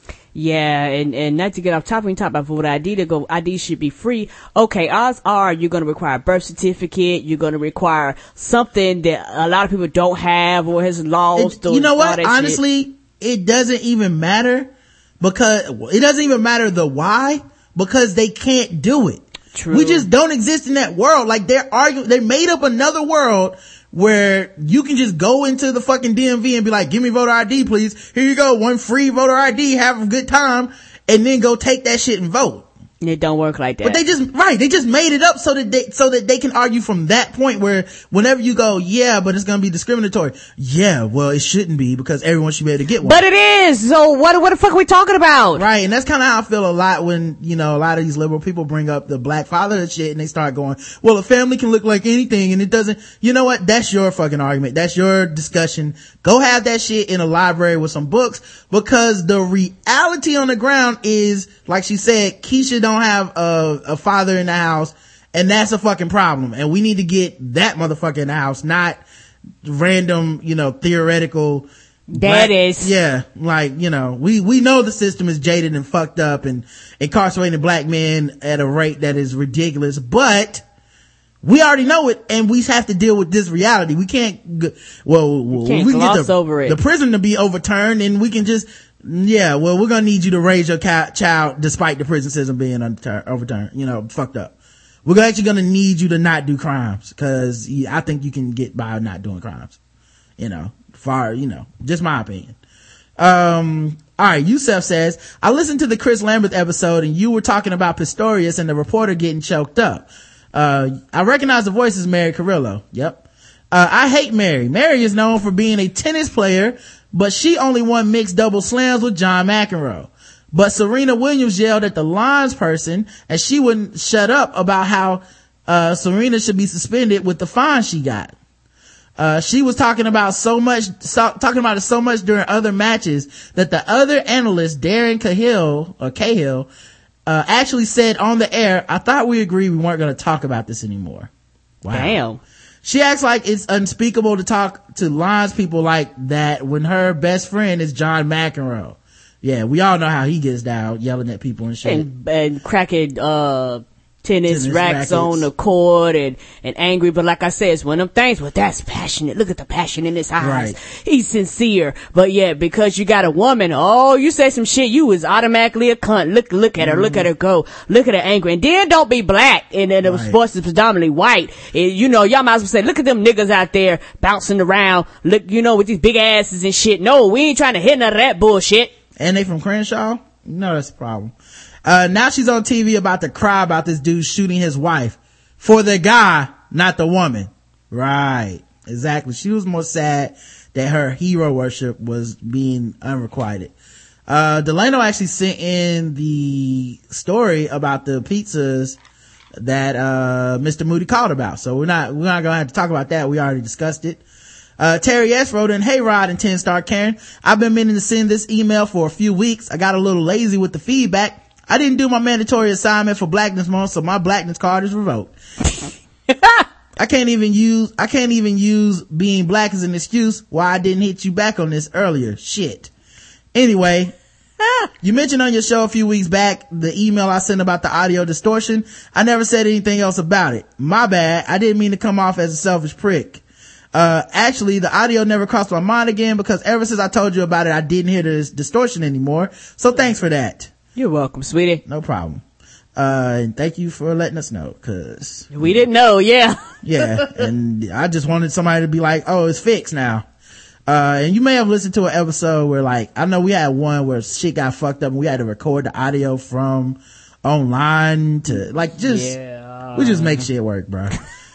yes You know. Fake it till you make it. I appreciate you for taking constructive criticism in stride and realizing that we're down for helping the show. Mm-hmm. Just one other thing. Could you shorten your show a bit? I'm Jamaican. So, you know, I have like four or five jobs, man. Three hours is too damn long. No one wants to hear all that shit. Just, lol, just kidding. I'm Jamaican, but I don't really have four jobs. Well, sounds like you Break need your to, stereotypes. sounds like you need to go out and get some more jobs. Bumbleclot. uh, man, fuck those people talking shit about how long the podcast is. That's why it's called a podcast, you chumps. Just hit pause. Keep doing what you do. Special ops underscore. Thank you, sweetie. Yeah, thank you, Special Ops. Terry, uh, he also writes in, digging through the archives. Good morning, Sir Rod and Karen, aka Overlord of Ratchet. It's been a long, hilarious, and ratchet journey catching up with your podcast from episode one back in October. The most recent one that caught my attention was episode 170, The White Man's Ice is Colder, about the Tuskegee student who was bullied. At first I sympathized with him. No one likes a bully. Even though he grossly overgeneralized HBCUs, he was still hurt and angry. So I can at least understand his behavior, even though I don't excuse it. The thing is, he had plenty of time to see his errors, but he kept playing both sides trying to be slick. I heard the back, back and forth with him and Mr. Span. I heard this dude on the Haterossi show contradicting himself. Apparently he thought he was just smarter than everyone else and he could see through that bullshit. Yeah, dude, I like to talk, yeah, Rod, I like to talk about it on your show. Fuck out of here, dude. We see you. Yeah, he, he also is still mad, by the way. Still Like, hurt. Yeah, that nigga like still be trying to get at us and use the hashtag and talk shit about the show, but, um, nobody cares. Like we're way more popular and successful than anything he's ever tried to do, um, you know, on the internet or whatnot. And, uh, his little like, coon antic thing that he tries to like promote about like don't be a coon and all that like you know it's just so hack the whole i'm a black person that's racist against black people whack, whack, whack. so uh you know we just don't we just don't pay that dude any attention At man. all. um but yeah it's funny that you know years later this motherfucker is still mad like Years later. i'm trying to think of something that's happened to me two three years ago that i still would like talk about and Shit be that angry I can about. remember. I really can't. I can't think of anything where I would be like, and two years ago, Ty Diamond called me a bitch. like, like, really, dude, get over it. You're not that important and neither are we. Um, okay, now on to more important business. Karen, I have much love for you. You too, sweetie. But, Uh oh, but. I listened to your rap at the beginning of episode 172. Uh oh, I fucked it up. I know I did. Nigga! Don't you ever, ever, ever, ever, ever, ever, ever in your life let me hear you rapping some damn Waka Flocka. I go hard in the motherfucking paint again. That I don't pick the lyrics Roger does. There will be consequences and repercussions. You hear me, lady? My hurt, that hurt my brain and my soul. My IQ dropped 24 points too. Oh lord. LOL. All right, I'm out. Special ops. Well, as people that have been listening to the last two episodes, Karen's been starting the show with Waka Flocka lyrics I don't pick the lyrics, y'all. each time. And that's because regardless of Karen trying to downplay the conflict, I don't respond to fucking terrorists. This is our goddamn show and Karen will do all the Waka Flocka lyrics she wants to until she don't feel like it no more or until I don't feel like it no more. You don't get to tell us what the fuck to do. Yeah, that's that's why I fuck him up. Cause You know, are a fan. Be a fan. That's it. Uh, cause I be reading this shit, but like, my brain be like, wait a minute, that shit makes no sense. She gonna be doing Waka Flocka lyrics until you apologize or till we don't feel like doing it no more. How about that? Now, dare you? Waka flocka flame. Yeah, don't you know? You don't have to be doing these uh, Waka Flocka lyrics no more. Don't you ever do it, man? Please, I don't even get to tell Karen what to do. You think you gonna be on the show trying to tell Karen what to do? Shit, you're not skipping over me in the hierarchy, motherfucker. Um, all right, let's get back to some more emails. Chris D says, episode 428 on the down toe. Rod, Karen. This episode is another perfect example of what sets this podcast apart from others to include the ones you often recommend. You and Karen have a unique ability to take a situation and simplify it in a way that makes the standard arguments or counterpoints sound stupid. For real though, when is calling a nine year old something as valid as a cunt ever alright? Yeah, that was one of the things that was weird when people like, you call a black girl a cunt, or you call a nine year old a cunt, or you call it's like, there's a lot of ways, like, if you're offended by that word, I'm not sure what the circumstances you're cool with people saying it are, but, um, you know. I found some other words a lot more offensive than cunt. Yeah, but and then quite honestly, man, um the onion I think knew that they were pushing over the line. Of and they- course. that's what they were going for. And they knew it wouldn't be okay. They just didn't know it wouldn't be that okay. You know, they didn't, they didn't know it was gonna be days and days of controversy from that joke. That's what happened to them. They fucked It's up. like, whoa, whoa, whoa. We still talking about this shit 24 hours later. Wait a minute. We got some problems. And for the record, I've never listened to an episode where you guys quote unquote go in on a subject and have stayed on it too long. I've said, uh, as I've said numerous times, bravo. Well, thank you, Chris. And, Thank um, you. Yeah, I know some subjects we do kind of get mogged down in and we do discuss, uh, things. but we try to keep even those discussions moving. Yeah, we you do. know, let's not just talk about one thing. Let's not repeat ourselves a hundred times.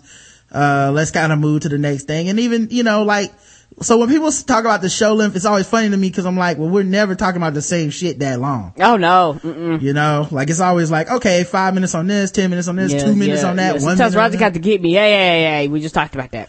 Right. Yeah. And, you know, I try to keep the guest and Karen and myself mindful of when we're just repeating ourselves. Uh, Waka says, uh, you know what? Oh no, Walker from, from Special Ops says, you know what? Fuck that. The punishment comes now. You want to rap walk a flock of bullshit, huh, Karen? Your husband bears the brunt of the punishment for you now. Hey Rod, I, I know how you love suggestions. See below. And he suggested some shows. And, uh, here's the thing, dog. I control everything. Delete. Rhea J says, RJ says, many thanks, dear Rod and Karen. I wanted to send yet again another email saying thank you, though this one is in particular goes beyond just how awesome you both are. While listening to the podcast on March 7th, I found out some distressing news. My 11 year old cousin has been fighting leukemia for the past year and a half and is now on the list for a bone marrow transplant. Oh. While listening to the podcast, I found out that those who had went to be tested to see if they could have a good match were not. I was to the point of tears because I myself could not be tested because of my having a tattoo and being iron deficient. Wow. Oh, I didn't know. So if you have a tattoo, you can't get bone marrow? Maybe it might must do, must do something to your blood or something like that. Hmm. It it, it, it must affect something. Hmm. Wow, that's crazy, man. Um, listening to your show helped me get from going into a dark depression spell that I was so familiar with when my younger sister passed in 2011 from sickle cell. I honestly wished I had found your show sooner when that happened. Because of you both, I was able to keep calm and, and though I was laughing hysterically as the ratchetness occurred, it allowed me to take a moment to realize how strong of a bond friends and family has. Uh, Rod and Karen, you both have a strong bond with each other. No matter what obstacles come your way, you both still thrive because of that.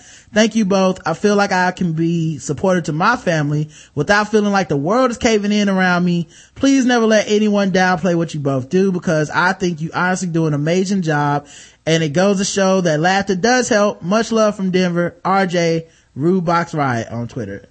Well, thanks, RJ, man. Thank you, sweetie. That And, um, that's what we're here for. Yeah, and I'm sorry to hear about, you know, your sister and stuff. Um, Yeah, and you and, and, and definitely your, uh, your niece. Um, I mean, your cousin, I'm Your sorry. cousin. Uh, but, uh, yeah, man, it's, people go through shit and we're just trying to, uh, lighten the mood, if you will, man. It's always Yep. weird and odd to hear people be like, well, this crazy thing happened and I was listening to y'all talk about swords and laughing my ass off and I'm like, okay. I can I can deal with that. Yeah, and, and the and the, and the better than the alternative. Yes, and the thing about it is that you guys come to us for uh for comic relief and to g- run away from life, and we do the podcast to run away from life. So it's one of things where hey, we we we both running together. Right. So yeah, thanks for writing in, RJ. Um, Adam Carolla, uh, by Big Daddy. Y'all dudes these sexting ass email names. Hey Rod and Karen, love the show about this Adam Carolla thing. I think dude believes he worked hard to get what, where he got. By the way, I'm gonna need, uh, Big Daddy next time you write in, let's use some spaces and some, uh, paragraphs, cause, uh, I'm gonna get lost in this, I can tell. I think dude believes he worked hard to get where he got and that he grew up poor like black people and he worked hard and looked at him. Now you can do the same thing. The thing is, he can't believe that the world is not a level playing field and that due to his race or network of friends or access to things that he had any advantage. Because if he had any advantage, it would destroy his story. The story of a kid with nothing who works hard to get where he is.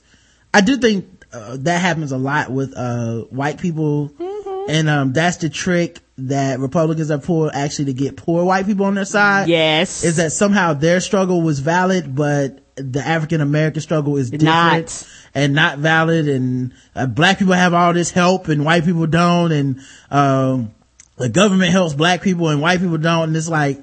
uh, and doesn't help white people. And as long as they can believe that, then they can go out and vote Republican and v- be racist and all Mm-hmm. When at the end of the day, financially, we all in that same boat. A lot of Yeah. us. Come on now. Not that those two things go hand in hand, No. but you know what I'm saying? Like you can go vote and be Republican and vote against your own best interest. Yes, you can. And go and vote and, uh, go and be racist and, and, and, and actually endorse policies that whenever they're implemented are going to hurt you as much as you think it's going to hurt minorities. Ain't that the truth? Um, but you know.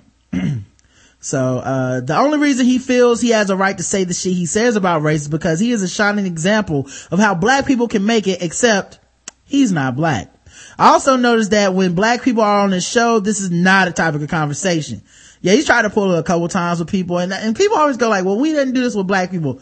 There's a couple things to this. One, if you're a guest on his show and you're black, do you want to talk about this or do you want to talk about your new movie or do you like Yeah, whatever it is you're pushing and promoting. That's yeah, right. like they have a brand there and, and, and once you're at that level and you're on the Adam Carolla show, your audience is these white people that believe the same shit Adam does. So you can go in there and argue with him, but you're arguing with all these motherfuckers too.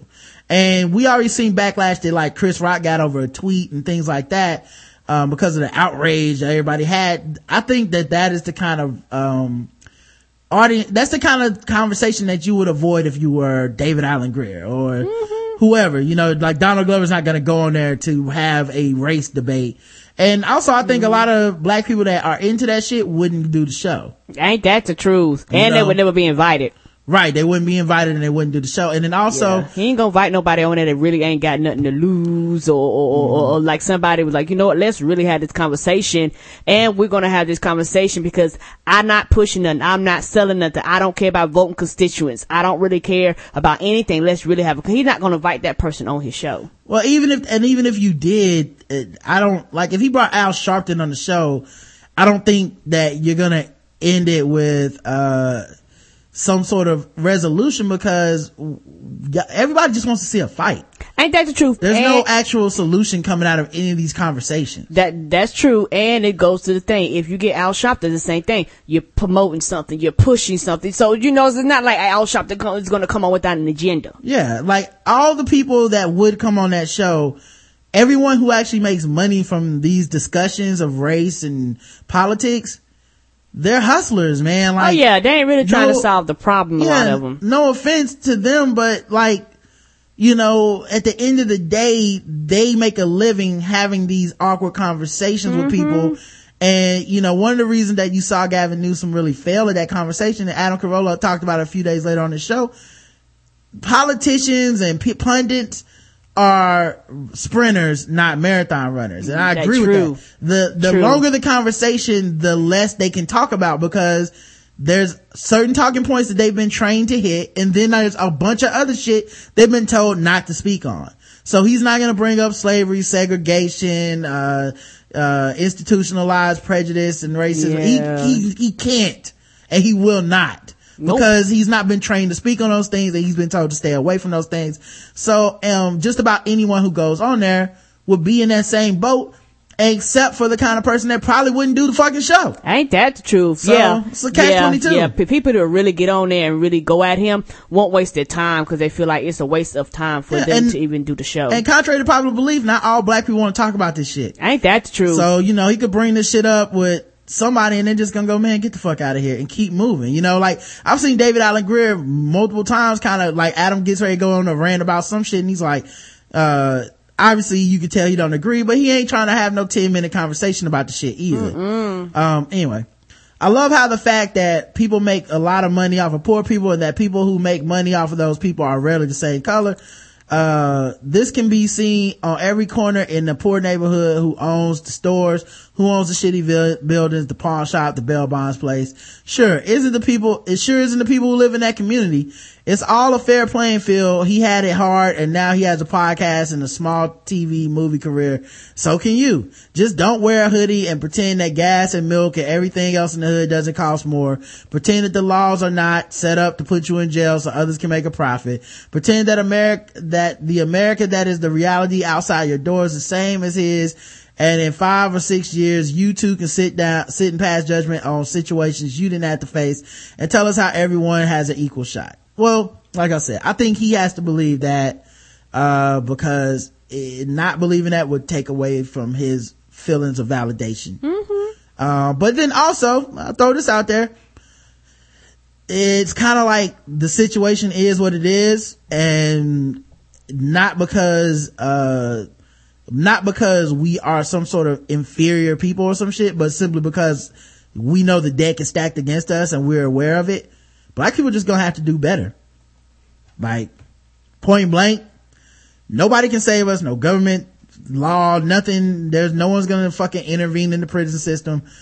It's been privatized. People making money off of it. Um, you know, we have documented cases of judges sending, uh, kids to, to prison because he was getting payouts from, uh, uh, private, uh, prison, um, you know, uh, a private prison. So, uh, we're just gonna have to get our kids to do better. And Yeah, part of that starts with, uh, fathers being in the homes and it starts with us doing what, you know, educating ourselves, educating our kids to be like, look, this is the situation, unfortunately.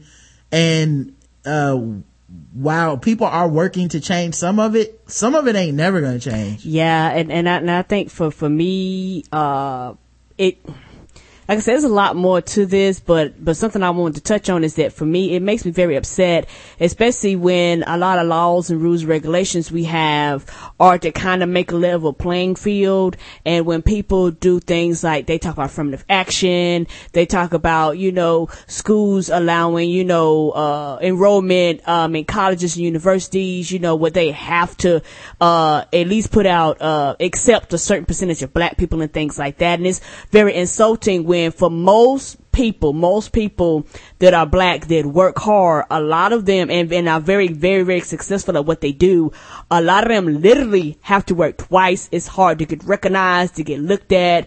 Uh, a lot of them have to have higher scores, you know, go above and beyond. And it's very insulting when they work hard for what they've done and somebody was like, oh, you only got in here because of affirmative action. Like, no, no, nigga, fuck you. I got, affirmative action got me in the door. Affirmative action did not, uh, does not excuse hard work and dedication. Yeah, I understand, like I said, but, you know, we know these situations.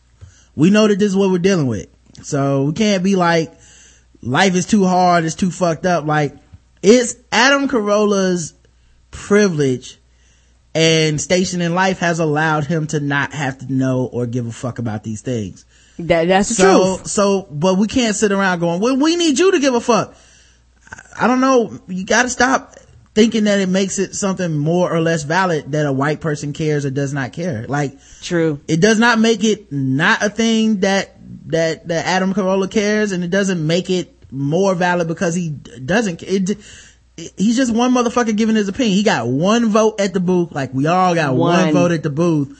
And no matter how many people he represents and talks to, the, those people will exist whether he's on the air or not. Yes, they will. You know, I, when I see the outrage and shit like that, I'm just like, really? Are we just outraged cause he talked about this?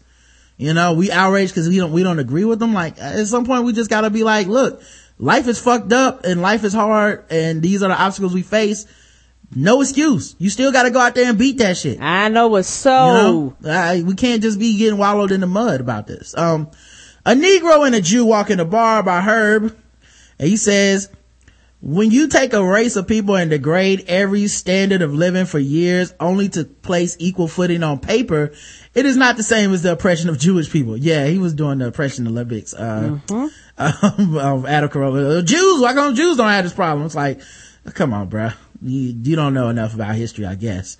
Uh, many black people don't even know to this day what to strive for. Dreams that are misguided or deferred are even when reached. Many of us live life not, not even knowing the option of success is pimp shit. They have our minds, so they have us. This is worse than any physical oppression when it comes to advancement in society. We are learning through time. Shit, we're learning much faster, I think, than anybody else. Consider we started from the bottom, you know. But anyway, but we still carry the scarlet letter of skin complexion. Um, maybe I'm misguided, but a Jewish boy probably wouldn't have the same fate of Trayvon Martin. I hate to say that we had it worse, but yeah, we have and have it worse. I agree. We do have it worse. And you're right. There is no Jewish Trayvon Martin. There's no, uh, Jewish, uh, uh, Hadiya, uh, Pen, oh, was it Pendleton? Um, I hope I didn't take her name. If so, I'm sorry. But, um, there's just no, there's no, there's no stories like this for these other races. So I don't know what the fuck this guy's talking about. Um, it, you know, not this guy, but Adam Carolla, like, it's a completely different level and type of oppression. Like nobody is. It is out- oppression and you're not dismissing it, but it's completely different. Yeah, no one's putting out water hoses and dogs in America to keep Jewish people. Yeah, from y'all getting- wouldn't slave, you know, the same education and swapped around and, and, and, and sold like cows. Yeah, so not in America anyway. Yeah, not in America. Yeah. I'm not, I'm not saying what happened in your country, but here in our country, yes. Jewish people, y'all oppression was bad and all, but Beyonce had the album of the year. P.S. Django was a good movie. Maybe one day we can have a good movie without over analyzing it. Um, also, let me go back to that when you say Ju- Jewish oppression was bad and all.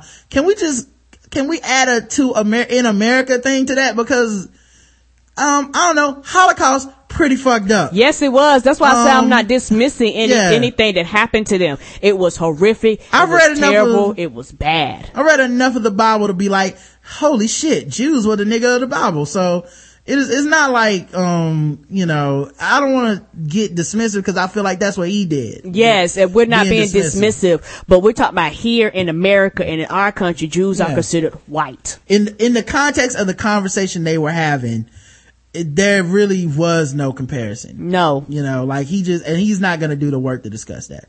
Um, PSS, through this email, I'm requesting extra credit on my Black History assignment. Uh, this was not sent in February, brother, so fuck no. Um, not only have I drafted a long email, I am stereotypically late in doing so to prove that I debunked a stereotype by doing what was expected by being late and not giving a damn. Hashtag progress, the official Herb of the podcast. Sorry, Herb. Your ass is white. uh, in regards to the Black Guy Tips episode 429, just be a father. Hello, Rodrin. Oh, it's catching on. Miss Christabel. No, this is not from Miss Christabel. This is from Oh, somebody okay. else. I was about to say Miss Christabel started that. This is my first time writing an email t- to you. Sorry for the length. I've wanted to write in on various topics, but this one in particular got to me. The black guy who tips has yet again made me mad, sad, and glad in the same time. Oh. Thanks, Rod and Karen. Oh, and Miss Christabel for addressing the stratifications of the black experience. This time in regards to black fatherhood, black men uh, versus black motherhood, black women.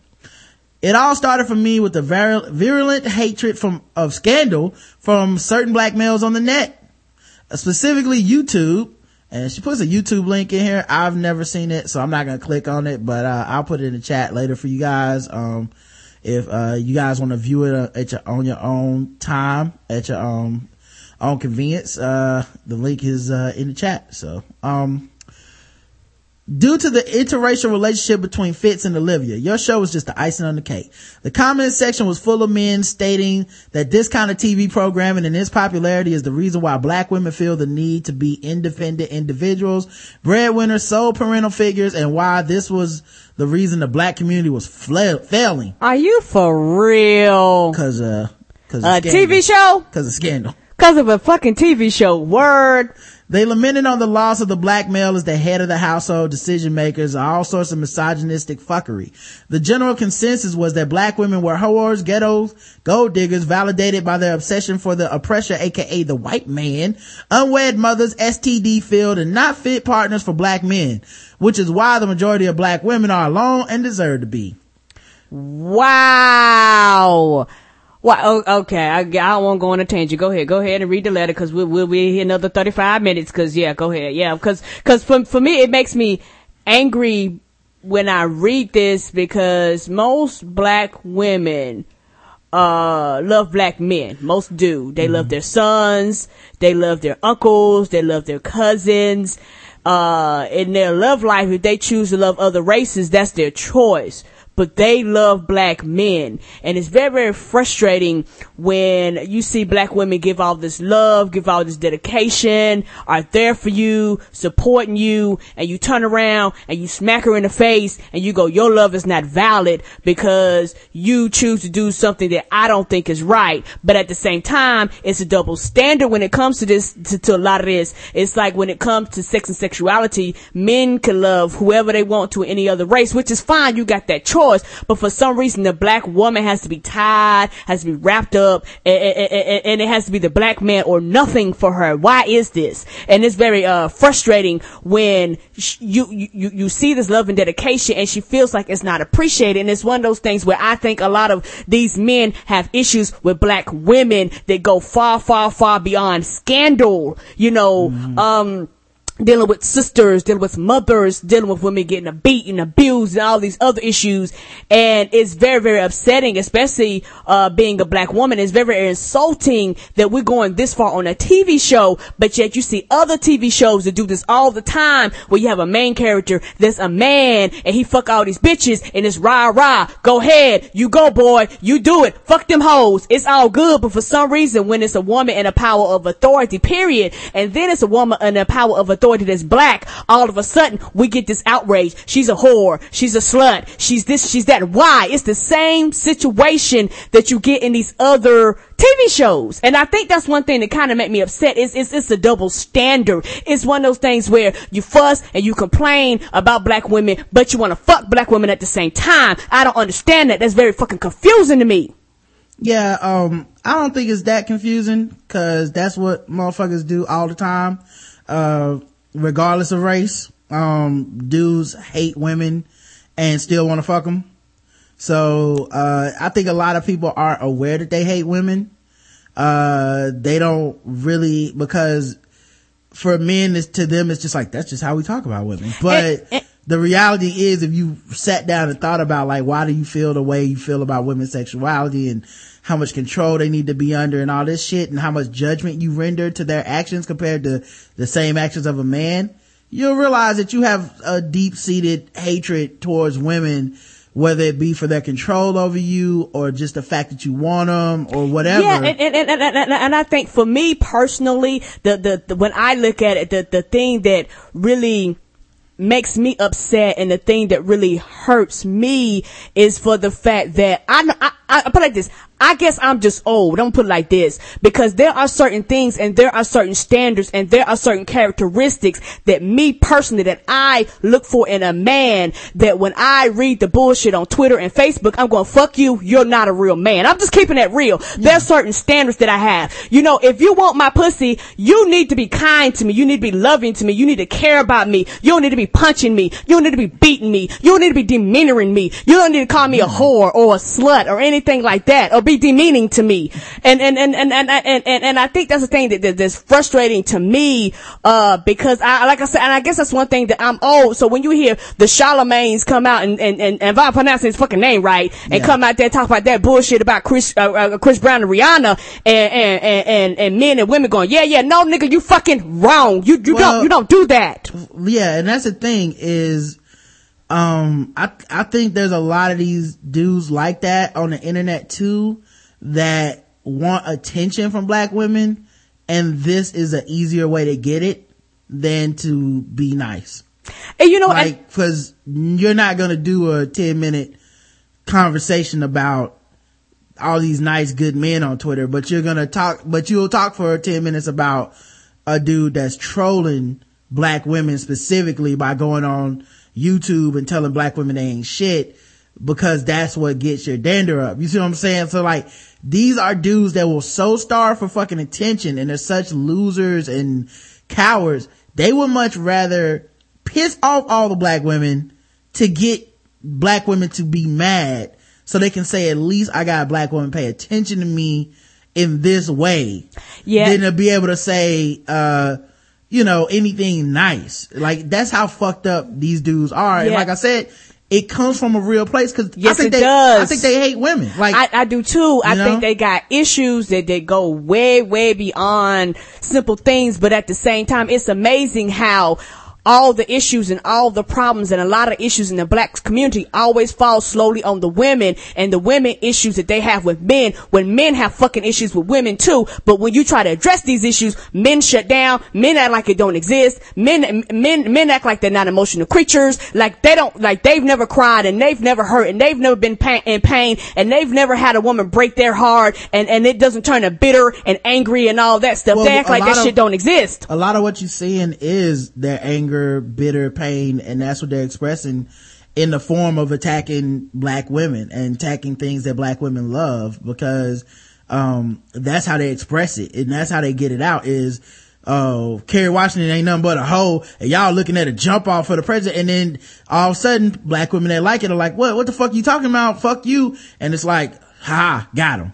You and, and, and that's true. And, and like I said, I, I think, I think, I think for me personally, uh, because of how I am, all, a lot of that, uh, negativity, it, it, it doesn't excite me. It doesn't turn me on. It doesn't make me want to fuck you. It, and I, maybe I don't- that's just me. No, I- it, it for doesn't. the, for the record, I'm not saying it makes these women want to fuck these dudes. I'm just saying they will take any attention. Okay, okay. They're not They- gonna get pussy off of okay. this. This they, is they, just, they just want any, any Yeah. attention I got, whatsoever. I got see some retweets. I got someone mad. They dedicated 20 tweets to me. I got attention from this. They're not thinking they're gonna get some pussy. They're ridiculous. And even, um, the people that talk like that, uh, that bring up white women and shit like, well, did, did you not fit for a black man? This is why we got to go out and get these other women. I don't even know who these women are that would take that. Like, Regardless kinda- of the color or the skin of Yeah, the like, woman, no woman wants to be kind of- talked to like that. well, not, no, that's not what I mean. What kind of woman is going to be like, he's fucking with me because he hates black women? Okay. That's good. Like, that's bad. yes, that is bad. Like that, okay, you're only fucking with me cause you hate black women? Like, then get the fuck out of here. People, people want to be loved because you love them and you want to be around the them. truth? Not because you're running from someone else. So, um, you know, and, and, and not, you know, I don't know the percentages and I just, maybe because my circles are tight and I don't fuck with niggas like this and I'll tell them to their face. Um, maybe that's why I don't get to experience this or see this that often. But I don't know what percentage of men this is to even say if it's a lot. And, To be quite and, honest, and that's like, true. I, I, I, I know that they're vocal, yes, they are very. but I don't know enough to be like, oh yeah, yeah, yeah, this represents most black dudes. Cause the black dudes I talk to don't seem to have this hatred yes. for black women this way, but I just know my circle might be a more mature, well balanced circle. circle. Yeah, So- and, and, and that makes a difference. And I, and I, and I think for me is, uh, is very frustrating when, uh, the, but like this, the people that want the attention are the most vocal and the men that do what they're supposed to do, love their woman regardless of the color of her skin or who she is, uh, don't have issues with their race and, and the women of their race. Those men are not vocal. Those men do what they're supposed to do and keep it moving. Well, even if you are, there's no, nobody's rewarding you like that. Like, True. like if I say, oh, my wife is hilarious, I bought her flowers today, I'm not getting 50,000 retweets and ads and mentions and none of that shit is happening because that's just what you're supposed to do. Now, Not if I came out and said, oh my god, my wife is a cunt, I fucking hate that black bitch or some shit, then every black woman on my timeline's gonna find, uh, what the fuck, this the problem, this is, so is, like, we're giving more attention to negative shit on purpose because we want to shout it down and shut it up.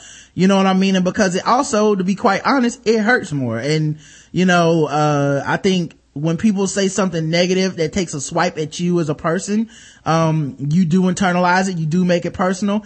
And that's why people are mad because it hurts more when you see, uh, someone that you feel like should have some appreciation for you and doesn't. True. So, you know, it's kind of like the whole black feminist thing where white, they were, a lot of black feminists were actually mad at white feminists, not, not the onion anymore, but just, why the fuck weren't y'all here? It's kind of like that for a lot of these black dudes that had these blog posts like ladies don't carry condoms and shit like that because black women are feeling like, really, you too, motherfucker? Like, yeah. so that's where I think a lot of the Yeah. anger comes from. Like, I don't know that, uh, black women are the most, uh, uh, supportive, uh, most in your back, always running to the fight for the black man, shit. Like, I don't know that that is necessarily true, cause a lot of people say that shit, but, you know, I don't, like, I don't see this, like, someone talk shit about Taye Diggs. Let's run and fight him. You know what I mean? True. Um, but at the same time, they shouldn't have to be. It doesn't matter.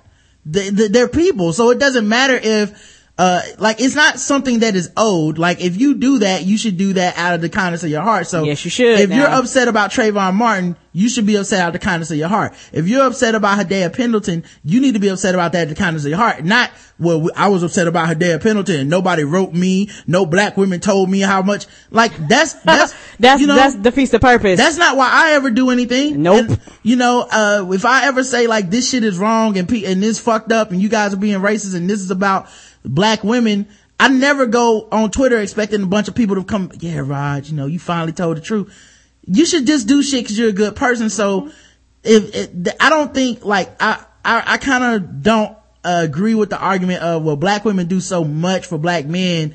This is why I just think the idea of attacking black women is just always fucked up and wrong. It doesn't matter if, it doesn't matter if that dude doesn't know any black women and she's, and black women have never done anything for him. It doesn't matter if his mother is black and, and, and his girlfriend is black and his wife is black and his, and his, his, uh, everybody in his life is a black woman. It doesn't matter at all. That dude's being a dick. Yes, he is. And that's what I would call these people out for. And, you know, obviously YouTube is like the bottom of the barrel for opinion, but yes, it is. yeah, th- just where you see shit like this, you know, this is why I don't support when people are like, didn't you see that black woman get knocked out? Isn't that funny? You know, No, I just nigga. don't, I don't ever support that shit cause it gets to me and it bothers me. And like I said, it's not because, well, my mom did so much for me or, No. you know, this one time I was on Twitter and someone said something bad about me and black women stepped up. It's just, I know right from wrong. Yeah, yeah, You and, know? and my thing is that I will laugh at anything. Don't get me wrong, but it's just some scenarios that come up where I'm looking like, really, really though, we, we really, we, everybody's wrong in a situation, and we really think this shit is funny. Word. Yeah. Like, um, yesterday I got into this long thing. Maybe we'll talk about it tomorrow on the show, but, um, Zerlina Maxwell was getting, uh, she's been getting attacked for like, I don't know, the fucking last forever. You know what I mean? Like just for, for fucking ever, uh, since she made a comment, uh, like I said, we'll probably play it, but she made a comment about how we need to teach men not to rape, uh, which we've talked about on this show many times. What rape is, cause it's, it's amazing what people considered rape and what people Right. don't consider rape and so all I don't, that. I don't want to rehash the whole conversation. Maybe we'll talk about it tomorrow, but I, I was saying some stuff about, you know, how rape is wrong and you do need to teach men and it's a shame to see her being attacked on Twitter and all that stuff for the last few days. And, uh, you know, I had to say something and I saw somebody that was talking shit to her. So I started addressing it and I saw other people come through and start addressing it. And, uh, I even saw Bomani tweeting about it. I saw a bunch of people start tweeting about it and, it made me feel good to see that many men step up and talk about how rape is wrong and yeah, there's no situation. there are good men out there. there's a lot of them, first of Yes, all. Yes, there are. But here's what's more importantly. You shouldn't get a fucking gold star or a cookie for that. You know what I mean? Mm-hmm. This is just common sense shit. Like, I don't expect anyone to be like, oh, Ryan, you're the best dude in the world. Oh, you're the greatest. It's just right and wrong. I'm not an advocate. I'm not a feminist. I'm not, I just know that rape is wrong and that shouldn't Mm-hmm. I be, know it's so. that shouldn't be something that I get applauded on. And, you know, saying that, uh, black women should be able to enjoy scandal without motherfuckers trying to troll them. Ain't that is- the truth? Is not some shit that uh, anyone deserves a pat on the back for. You know, it's just, like, it's, it's just fuck, like, it's just fucked up that these dudes go out here fucking with these women just to get some goddamn attention, man. It is not that important. Uh, anyway, we gotta finish this. I've had these type of conversations with numerous black male colleagues and friends, and this sort of rhetoric is lifted up as the gospel truth. Oh, speaking, don't get me started on the gospel truth part of this, cause a lot of this misogyny, yeah. Any Yeah, that's a whole different subject in itself. yeah, hmm A lot of this shit comes right from the, the places that we go every Sunday. Or, well, some of y'all go every Sunday. I opted out. Any responses about the lack of black male parental figures, the majority of black events, black violence, jail population, lack of education, or any rebuttal was twisted back to rest firmly on the unwed black mother's shoulders and her failure to raise a black man and her care correctly. Unfortunately, mothers don't have the luxury to fuck and move on to the next conquest without any repercussions. It's a cycle that I don't see an end to, just like you, Rod. I'm a dis, I'm as disillusioned about the subject as you are about Hadiya Pendleton. You can't convince men to step up and parent if you don't want to. And unfortunately, society we live in allows that mentality to exist. Mm-hmm. The only recourse available for mothers in that situation is monetary, which opens up the gold digger. Why don't you just have an abortion and using a baby to trap a brother diatribes? Until some black men stop blaming the sun, moon, stars, and fictional TV shows for personal decisions they have made and step up the responsibilities they have created, black women will generally remain the parental figures within the black community because if they don't, who will? P.S. The above rant can be, can be attributed to any deadbeat dad, regardless of color.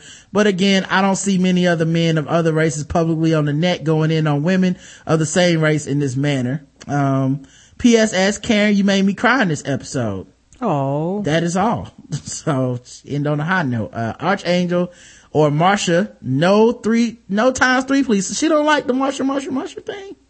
Okay. All right. Well, He'll forget next week, sweet. Don't yeah, worry about it. I'll try to remember not to do Marshall, Marshall, Marshall anymore, but that was fun. Thought it was our joke. and this is why I hate black women. All of them suck. Don't, Cause my don't, feelings don't, is hurt. Don't worry about it. He'll, he'll say it next week. My feelings is hurt. And black women ain't shit now. Don't look at me crying. All right, man. Uh, we'll be back tomorrow at 10 a.m. with, uh, a man, um, Sarone Russell. That should be fun. Yeah. A lot of people love Sarone being on the show. Part of Deceptive Comics, I believe. And, um, we'll have a good time, man. So, uh, we'll see you guys tomorrow. TheBlackGuyTips.com. Uh, contact information, blackguywhotips.com slash about. Uh, holler at us on Twitter and Facebook, all that good stuff. Um, send your feedback in. Leave us five star reviews. We appreciate every one of them. Until tomorrow, I love you. You too, baby. Mwah.